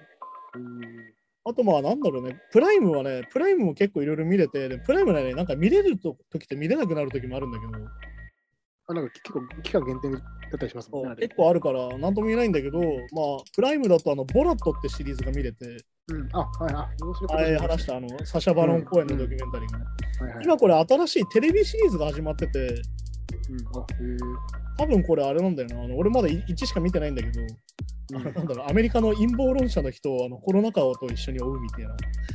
もう、だから、本当それこそね、そう、キュアロン的な人に殺されるんじゃないかって思う。いつか殺されるんじゃねえかなって。なんかそう、ね、それこそ。俺あのボラット1でなんだっけあの、あ のなんか闘技場とかで戦ってるところをさ、なんかあの、うん なんか急にあのパンツレスリング始めるみたいなさ、あるし、ああ、の弾を握り合うみたいなさ、ありますね。そこはあの全員あのゲイは殺せみたいなこと言ってる人の中でそれをやるみたいな。あ、そうそうそうそうそう。なんかね。あそことか本当あの弾ヒュンどころじゃないから、うん。ね、本当に死んじゃうよっていうさ、本当そう。だから本当にね、このボラットのいいところは、その陰謀論を信じる人が悪人かつとそうじゃないのも面白いんだよね。まあ、まあ、そういううつつ方もしてないですしね。なんかね。すごいこう、平等に映してて、なんならリベラルなやつもバカだなって話もやってるし、うん。てか、てかなんならその、まあ、その僕見た内容だと、そのまあ、すごいみんな純粋ですよね。逆にあそうそうみんなピュア出てた人たちって。いやだからなんだっけ、あの陰謀論者の家に泊まするなんか。なんか兄ちゃんに泊めてもらってさ、そうそうそう。で、なんかうん喋っててさ、でもなんかあれらしいなって、あのレプテリアンっていうのがいるらしいなっつったらさ、その陰謀論の兄ちゃんがさ、お前そりゃ陰謀だよって言うんだよ。この見分けをついてんのかようん。まあ、いまあ、陰謀、陰謀の中にもあるでしょうね、そのね。あれね、あれすげえ俺好きなシーンなんだけど、や陰謀にもレイヤーがあるんだなってあ、でもそうか、でも自分は確かに俺は陰謀論者だと思ってるわけじゃないからね。そういうことなんだよ。自分のこと陰謀論者と思ってないから、お俺が知ってるのは世界の真実だと。そう。だからレプテリアは陰謀論だと思ってるそう。だからそこはね、俺俺的にじゃ爆笑ポイントだったんだけど。うん。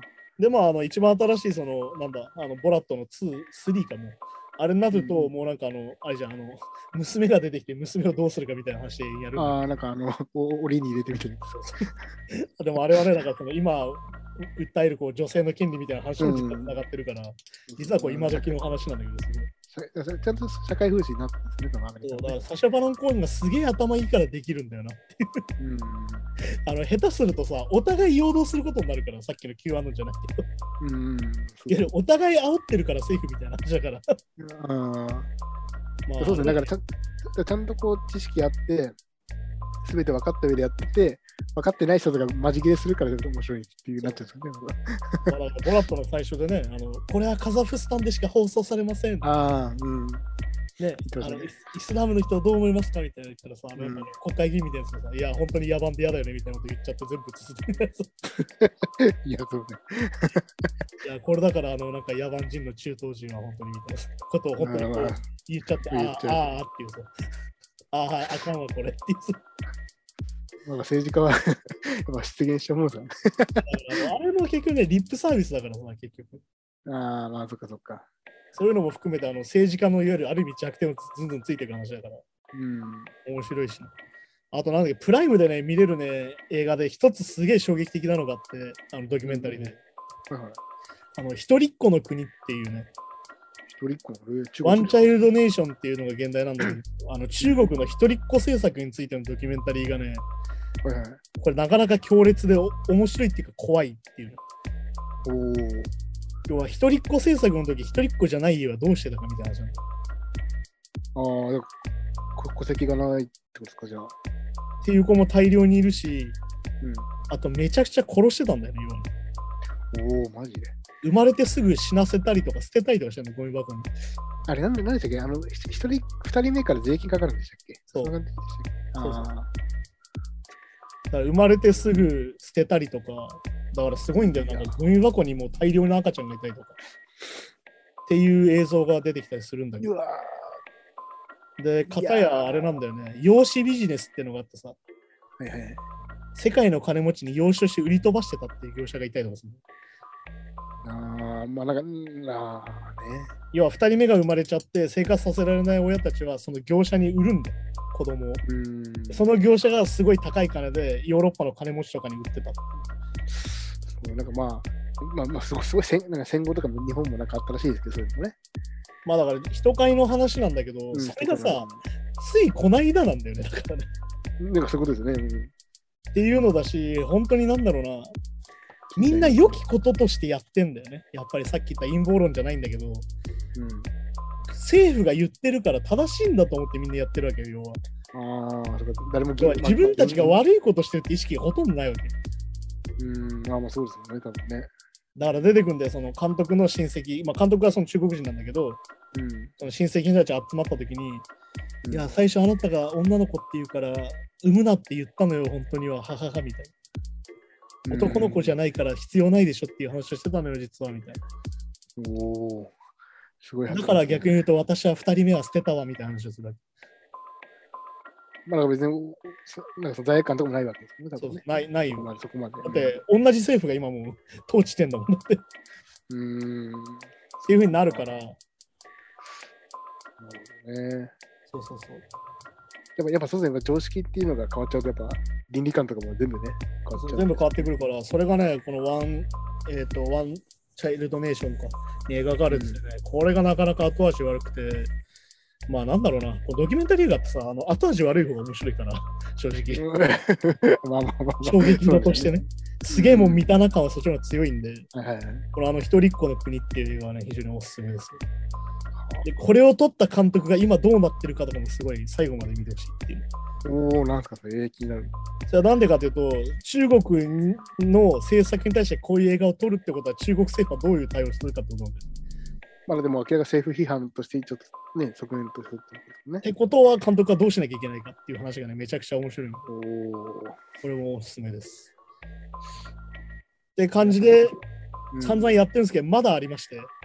うん、ああ、はい。いや、もうぜ ぜひ、もうこ、ここの際なんで。まあ、皆さん忘れずに、ネットフリックスがまだ残ってまして。ああ、そうですね。あ、そうか、そうか。そう、ネットフリックスはね、もうオリジナルドキュメンタリーがめちゃくちゃあるんで、全部面白いんだけど、うん。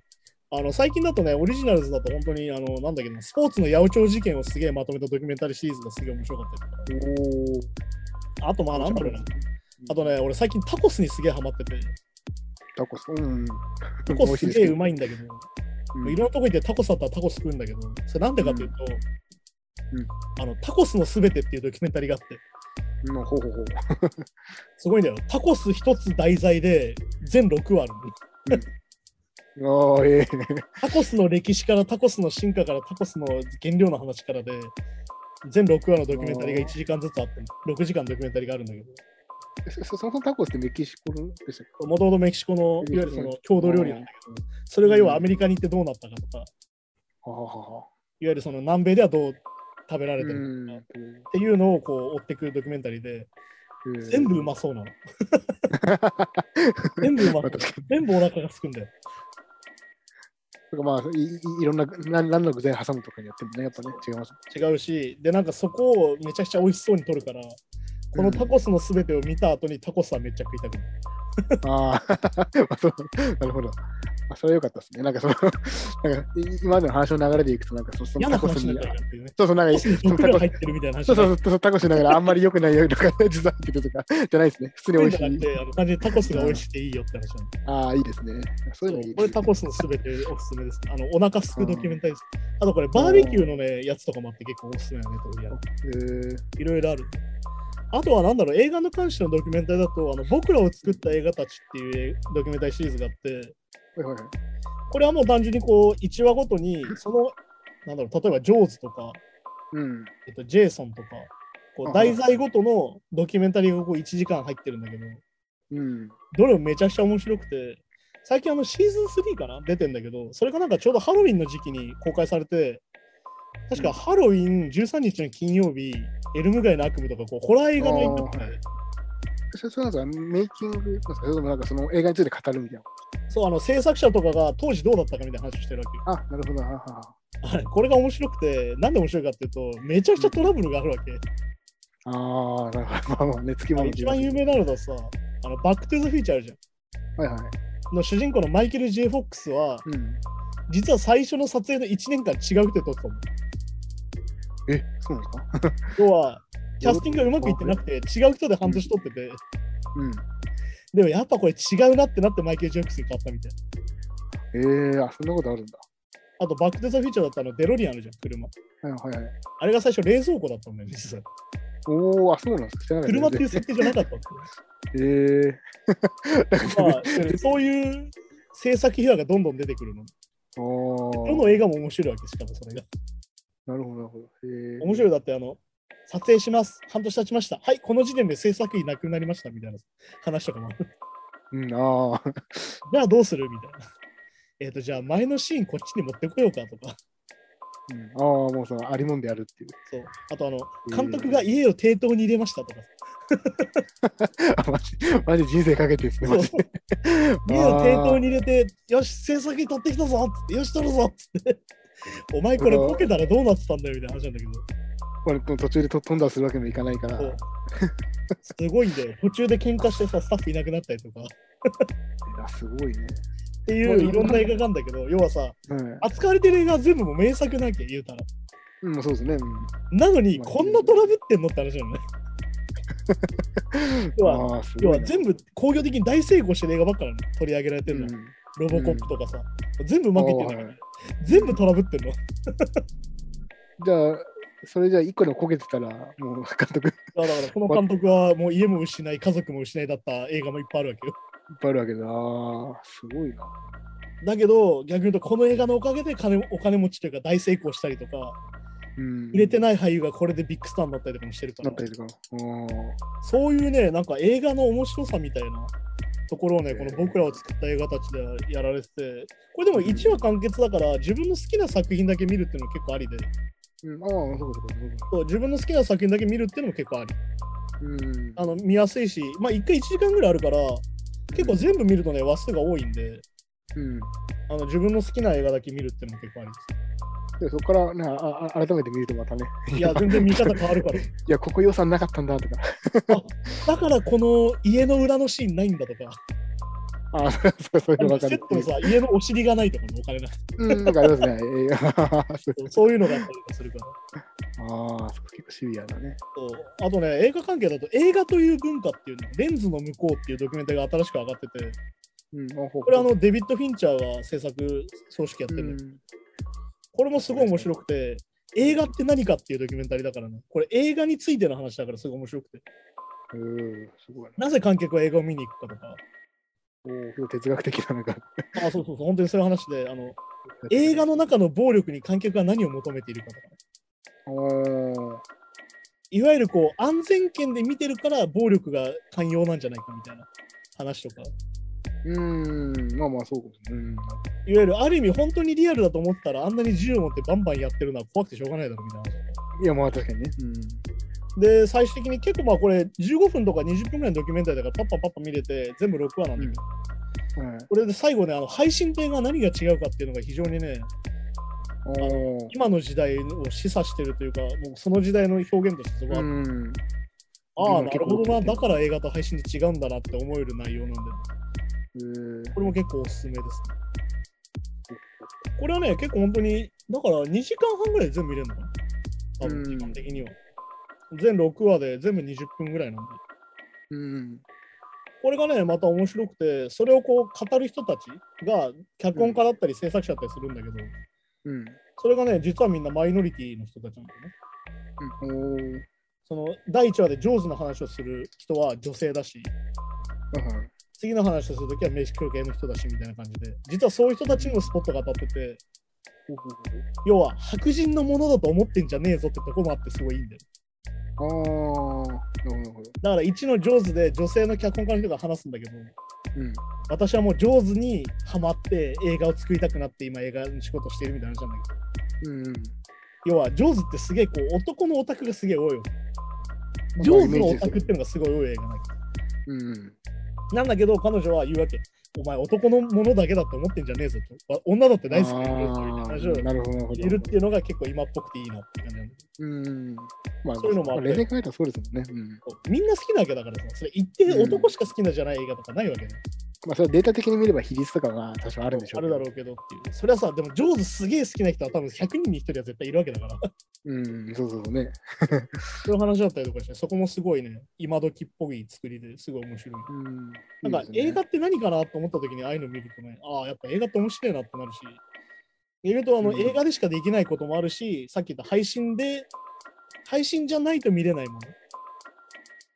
うん。うん、だからさっきの話してたあのゲットバックとかまさにそうじゃん。何回も話してるけど、まあそうですね。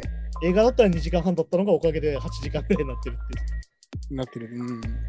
うのもあるから、そういうのを見てると本当面白いし、うん。あとなんだろうな、これショートで最後話すと、これ、えっとドラマなのかな、一応。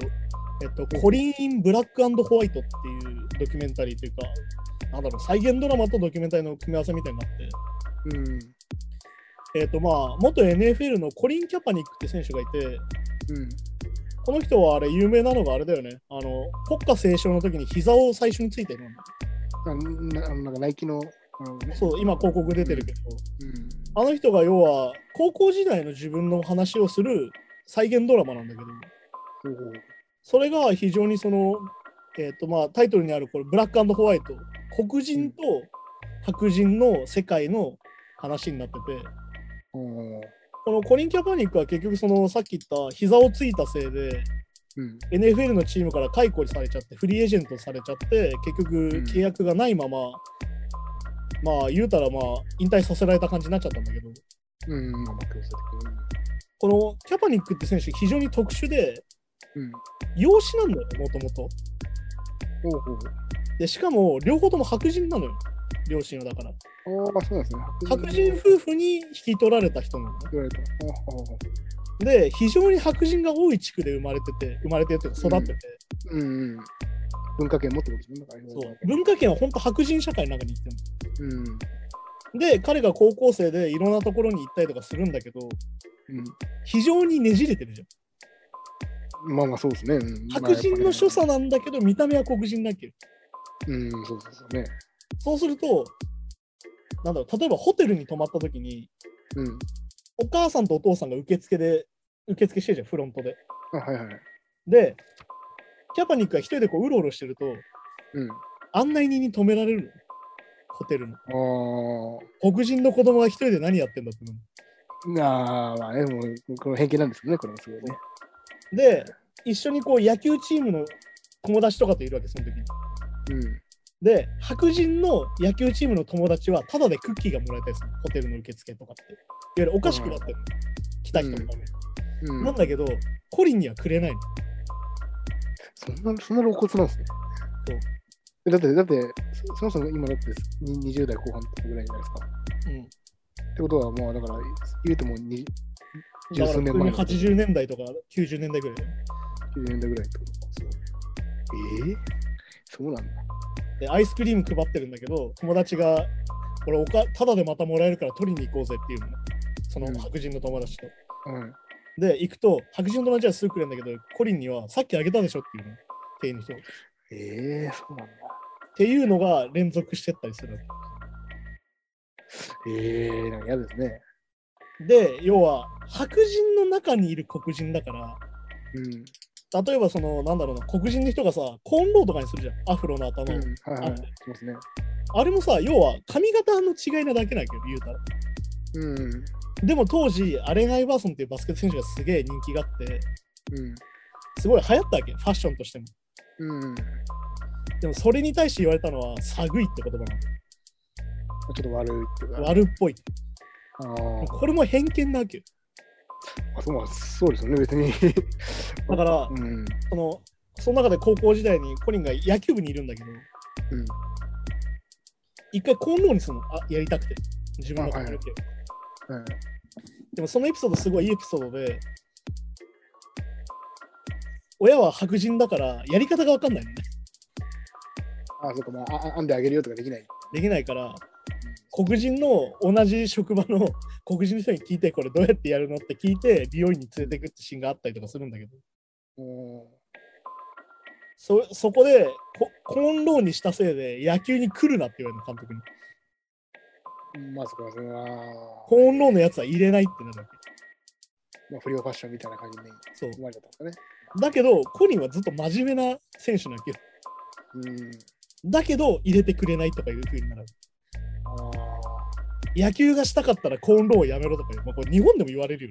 丸坊主にしてねえなら野球あ。やめろ。うん、みたいなのね。だけど髪型って人格と関係ないよねって話なんだから。っ全く関係ないです。全然関係ないです。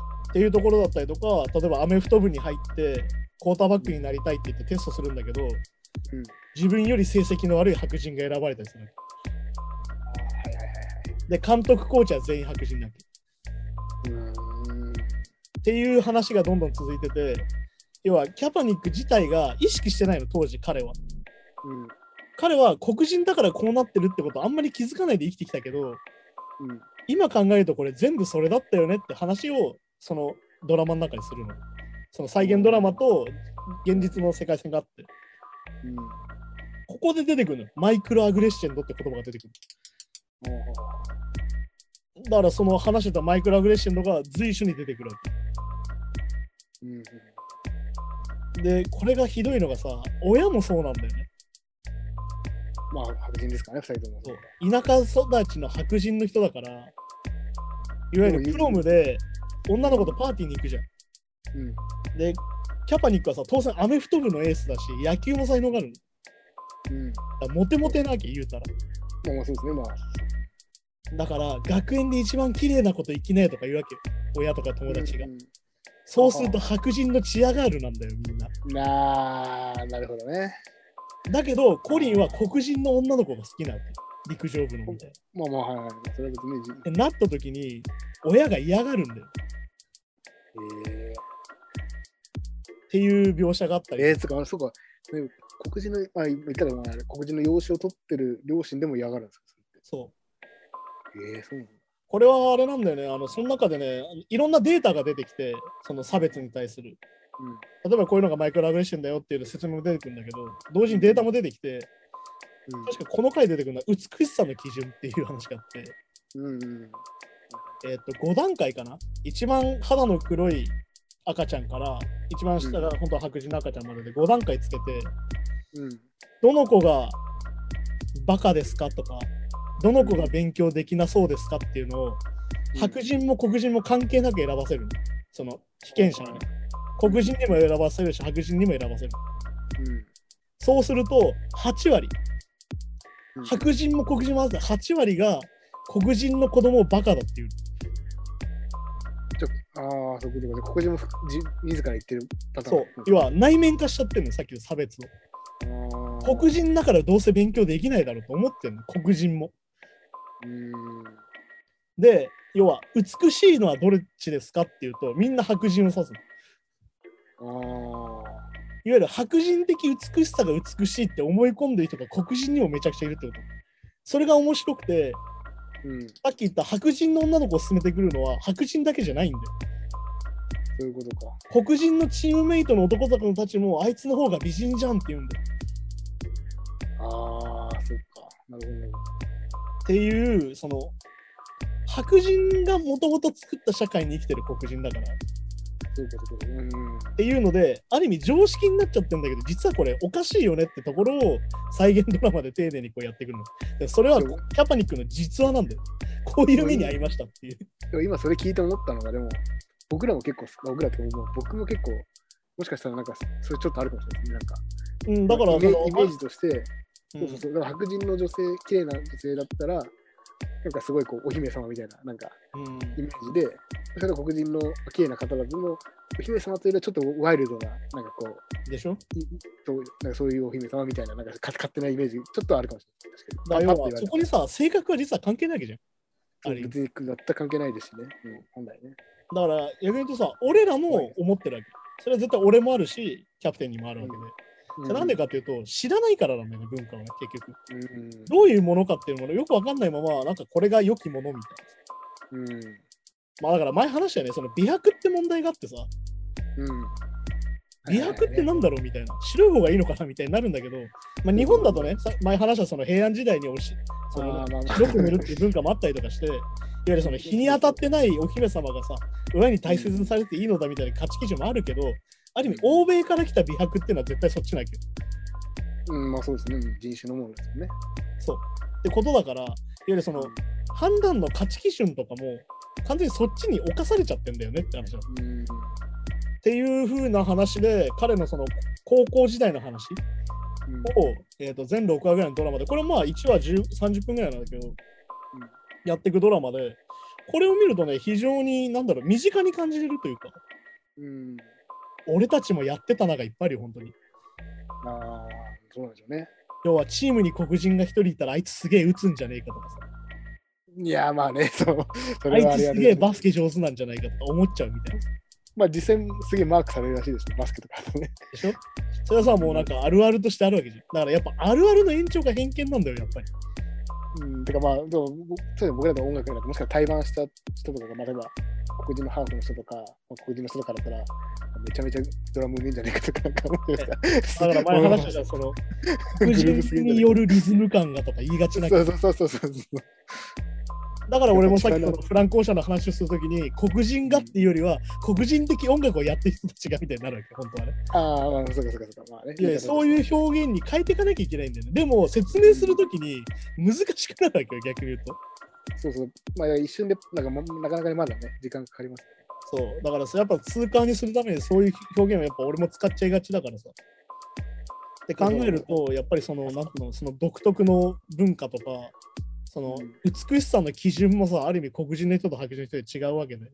うん。っていうのをね、そのコリン・キャパニックが語りながら、その本人の再現ドラマと、本人の今のその差別されてる社会の状況の話と同時にこう密接にリンクしてて、うん、でこれでその今回のドラマを作ってる監督が、あの僕らを見る目っていう、これもネットフリックスのド,、えー、とドラマなんだけど、これは。ドラマ、はい。これはあの実際起こったあのセントラルパークで起こった暴行事件で、ハーレムの少年が5人不当逮捕されるっていう話なんだけど、ハーレムでしょ。ハーレムに住んでた、いわゆるセントラルパークで暴行事件があって、うん犯人は絶対黒人だってなって、そのハーレムで少少年が5人捕まるんだけど、はいはい。これが不当逮捕なの、はっきり言って。要はうん犯人じゃないの、本当は。なるほど。なんだけど捕まっちゃって、どんどん裁判が進んでっちゃうって話なんだけど。あで、本当にね、ため息がすごいんだよ。もう見ててへー100回ぐらいため息つきたくなる話なんだけど、あ。うん。しかも14歳から16歳なんだよ、その子供たち。いやー、マジか。まあまあまあまあね、年齢じゃないけど、まあね、若い子たち。本当にね、これが本当に警察側がどれだけひどいかって話なんだけど、検事とかねうん。っていう話が描かれてる監督が、今回そのコリン・キャパニックのドラマを作ってるから、非常にこれは改めて両方見ると面白いんだけど、結構その、なんだろうな、さっき言ったその差別とかってさ、まあ、マイクロアグレッションの話もしたけど、はい。自分で気づかないうちに内面化してるもんだから、うん、いや、てか僕でも、さっきのもその、ねおお菓子あげないとかもそうだけど、だから内内面化っていうかもう表に出してません？そんだけ出してる？意外と。いやだからそれが常識だからさ、誰も注意しないんだだから別に嫌がらせしてやろうと思ってやっ意てるわけじゃないない。だから。僕には別にお菓子あげない当たり前っていう感じ。そういや、そうなんだ。だそこが怖いんだよ。あだってホテルのロビーでさ、ーうん。黒人のチームが騒いでないのに怒られるの。うるさくするなってわかる怒られる怒られるの。な。だけど、白人のやつらがなんか取っ組み合いで相撲を取ってたりしても怒られない。怒られる。いや、そうなんだ。いや、なんか、そのなな内心で、なんかもう、黒人はうるせえな、こいつらとか、ではないですよ。もう、当たり前としてやる。言葉にして出しちゃう。らそこが問題でさ、まあ何でもそうだよ。本人たちは悪いと思ってないんだよ。思ってないから、そっかそっか。っていうね、それがそのキャパニックに関しては家族もあるから、二重で辛かったりする瞬間があるんだけど、ええそうだからその家族の写真を飾ってるんだけど、えー、と夏のパーティーで黒人の彼女と行った時の写真は飾ってもらえなくて、うん。うん。卒業パーティーでいわゆる一番美人な白人の女の子と撮った写真だけ家に飾られてたりとかする。いや、まあね。いやだからね、そういうのもあるから、なかなか何とも言えない話で、さっきのあの一人っ子ネーションと一緒で、うん。あの要は、養子に取るってことはどういうことかっていうのもつながるから、あうん、要はお金がある人が基本的に取るからさ、うん養子をさ。あそうですよね。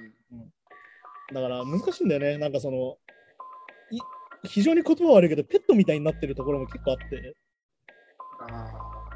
まあ、そういうつもりはないのかもしれないけど、まあそう、ね。そういう風になっちゃってるよって感じがするものも実はあるから、まあ、キャパニックに関してはね、非常に才能があって、その、うん。なんだ、NFL にも指名されるし、なんならメジャーリーグにも入れるような人だったから、うん。非常にこうスポーツ選手として優秀だったからっていうのもあるんだけど、うん。その田舎の町で過ごしてても、ちゃんとこう都会に出てこれたっていうのはあるんだけど、でも逆に言うと、まあ、さっきも言ったみたいに、黒人の人たち本人も内面化してるのが結構きついんだよね、映画の中で。うん、だからまあ、だからコンプレックスになってる部分、だから本当はコンプレックス感じる必要ないんだろうけど、本質的には。あまりにも、あまりにも続いちゃってて、それが完全にコンプレックスになってるっていうのは絶対あるんだよ。だから、そうですね。だから、まあ、まあ、俺黒人だししょうがないやっていう空気も実はあるってことですね。そうでその中でやっぱ犯罪に走ったりする率も上がるわけよ。うん。いわゆる黒人だからバイト受からないから、もう盗みに行くしかないとか。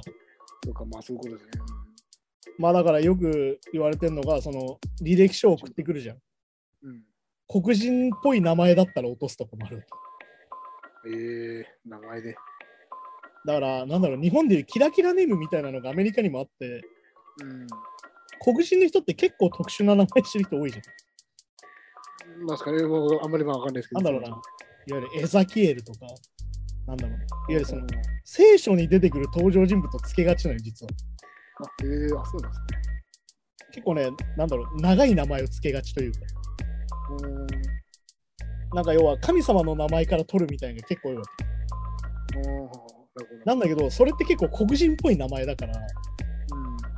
そうすると取らないとかもあるわけよ。名前見ただけで。っええていうのもあったりとか、まあだからできるだけね、あの子供の名前、普通の名前をつけた方がいいんじゃないかっていう話にも、日本ではなってくんだけど、うん。うん。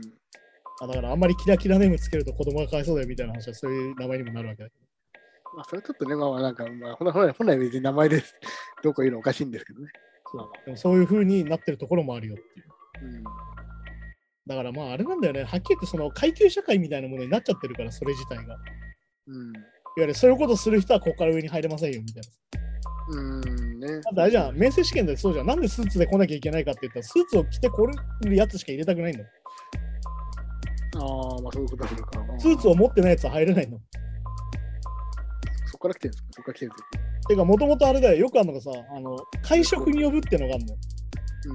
うん。あのかいアメリカですごい多いんだけど、いうん。わゆる高級レストランに呼ぶの。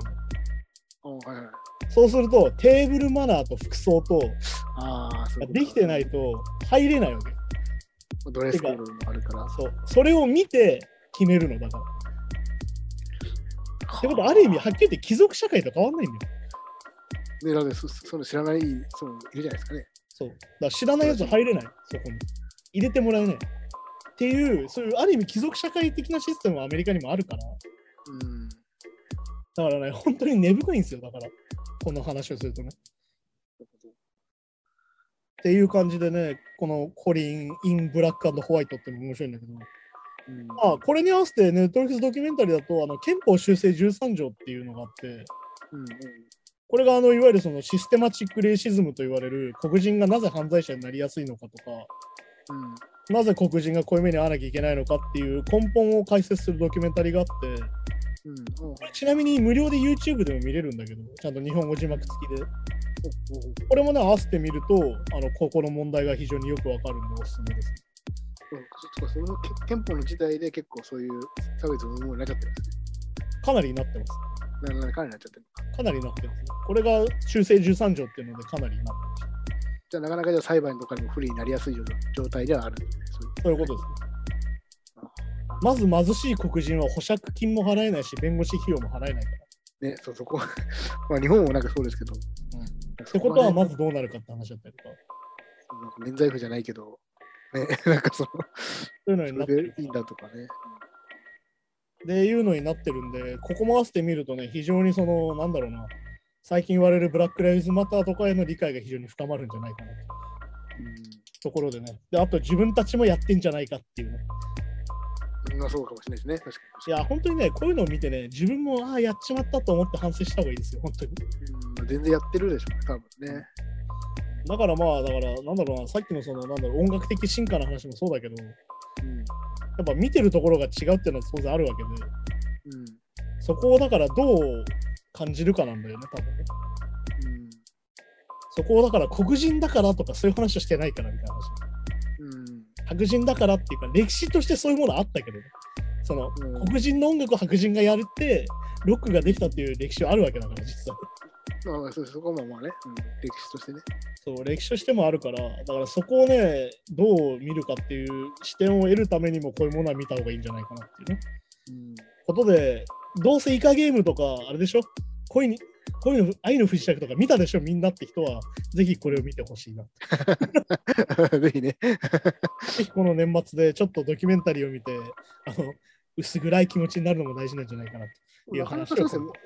もしかしたらドキュメンタリー見る機会って、そういうなんかサブスクとか始まる前はなかなか一部のしか見なかったじゃないですか、映画って。まあね、なかなかだから、見る機会がね、NHK の BS とかでしかやってなかったりするそうそうそう。やったりとか、まあ、最悪なんかそういうツヤとかにちょっとコーナーであるぐらいな。まあ、それはなんでかっていうとね、これアメリカでもそうなんだけど、結局、儲かんないじゃん、あんまり。言っちゃうと。そうそうそう。視聴率取れないから、うんそうすると、やっぱ課金式のサブスクだと作りやすいんだよ。だからどうしてもこうなんかちゃん、ちゃんと作ろうと思ったら、やっぱその、まあ、ゲットバックじゃないけど、長くなるじゃないですか。やっぱそう。長くなるし、お金もかかるから、ででドキュメンタリー3部を1、2、3で映画館に流すかって言ったらなかなかね、難しかったりとか。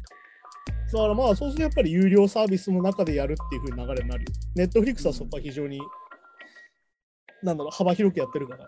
うん。そう、そういうのもあるんでね、なんかこういう機会じゃないとなかなかドキュメンタリーまとめて見たりしないと思うから、うん。ぜひ気になったのがあれば一本でも見てもらえると思う。いや、でもなんか本当に、まあそのまあ、ドキュメンタリーの話す機会ちょっとあれですけど、まあちょっとこういう、まあ、差別とか、こういうなんかい今今のこんな、なんていうんですか、まあ、社会の空気感みたいなのを逆に勉どっか勉強する機会がなく、うん。僕らが50代、60代になっちゃった時に、多分今の、あの今日本人で言うと、うん、韓国人、中国人がみんなどうだこうだみたいなおじさんになっちゃうのかなみたいな。ああ、まあでも本当にね、でもそのさっきよく話してるそのネトウヨ的な人ってさ、うん、メインは50代、60代って言われてるからね。そうそうそうそう。別にあなたでもだから、すげえ悪気があって、よし、差別していじめてやろうとか思ってるわけじゃなくて、マジで思ってる人もいるわけじゃないですか。イメージでね。いや、でも本当にね、あの無意識の差別が一番罪深いんだね。こいつら嘘つきだとか、なんか。まあだから嫌な話聞きますよ、CD 屋とかでさ。うん、今かかってる曲何ですかみたいに聞いたらさ、聞いてきた人がいたから、あ、これ韓国のなんとかっていうアイドルです。あ、じゃあ韓国だったらいいですって言って帰る。ああ、そう、そうなんですか？えっていうのが本当にあるから。いや、なんで同じアジア人はダメで白人はいいんだよみたいな話なんだけどさいや、よよくわかんないですけど、うん、まあそう。あのそういうことなんだよ。だから、あのそういう矛盾になるわけよ。まあ、よくわかんないですけど、まあ別にその、まあ、だからって白人をどうぞとかじゃないけど、まあ、同族、なんとか同族嫌悪みたいな、わかんないけど、なんだろうね。まあでもなんだっけな、あの、いや、あの、コメディでもあるんだけどさ、あの、KKK のあの総裁が実は黒人だったみたいなコントもあるんだけどね。おー、ええあの、盲目の黒人の人で、その人が。ああ、面白いな、そういう設定で。目が見えないのよ、その黒人の人な。るほど、そうか、色がで、自分は白人だと思ってるの。思ってるな。で、話し方は非常に白人っぽい英語を喋るの。うん。なるほどで、電話しか聞いてないから、KKK の人たちも白人だって思うわけ。うん。この話し方は白人だろうっつって入れるのよ。はいはい。で、来てみたら黒人でしたみたいなコントがあるんだけど。ああ、ちょっと皮肉もありつつ。うん非常にあるんだけど。えまあでも本当にね、勉強しないとどんどん分かんなくなってくるから、こういうのはね。ーそうそうだからまあ、もちろんね、そういう気持ちは持たずに行こうと思うけど、知識を知らないせいでさっき言った知らずに行っちゃってるとか。いや、あるよ。だからあるあるは本当に怖いからね。あるあるで済ますときはいいんだけど、あるあるが常識になっちゃう世界だから今、ちょっで、なかなかもう大人になると、その教育とかしてくれる人もいないじゃないですか。と。まあね。ね。学学校学校とかないし。まあだから本当にね、あの、なんだろう、あの、あれですよ。あの、2ちゃん作った人とかを信じすぎない方がいいですよ、本当に。この人が言ってること も正しいことも何個かあるけどね。全部悪いとは言わないけど、やっぱり怪しいものがいっぱい混ざってるから、だから、だから結構なんかよく言うけど、あのね、ある人の配信とかで自分の詳しいジャンルの時のテーマをよく聞いてみると、そう。あ、結構ここんぐらいあやふやな感じ、あざっくりなんだなって気づくっていうね。そんなこと言ったら俺だってざっくりしてんだから。うん。だからそれも 自分自身で気をつけるしかないんだよね、結局ね。うん、まあ難しいですよね、なかなかね。そうだからなんか、あの人が言ってたからっていうのは本当に気をつけた方がいいっていう。うん。そうそうだからそれはあの、アンチ宗教でも同じことが言えるんだよ。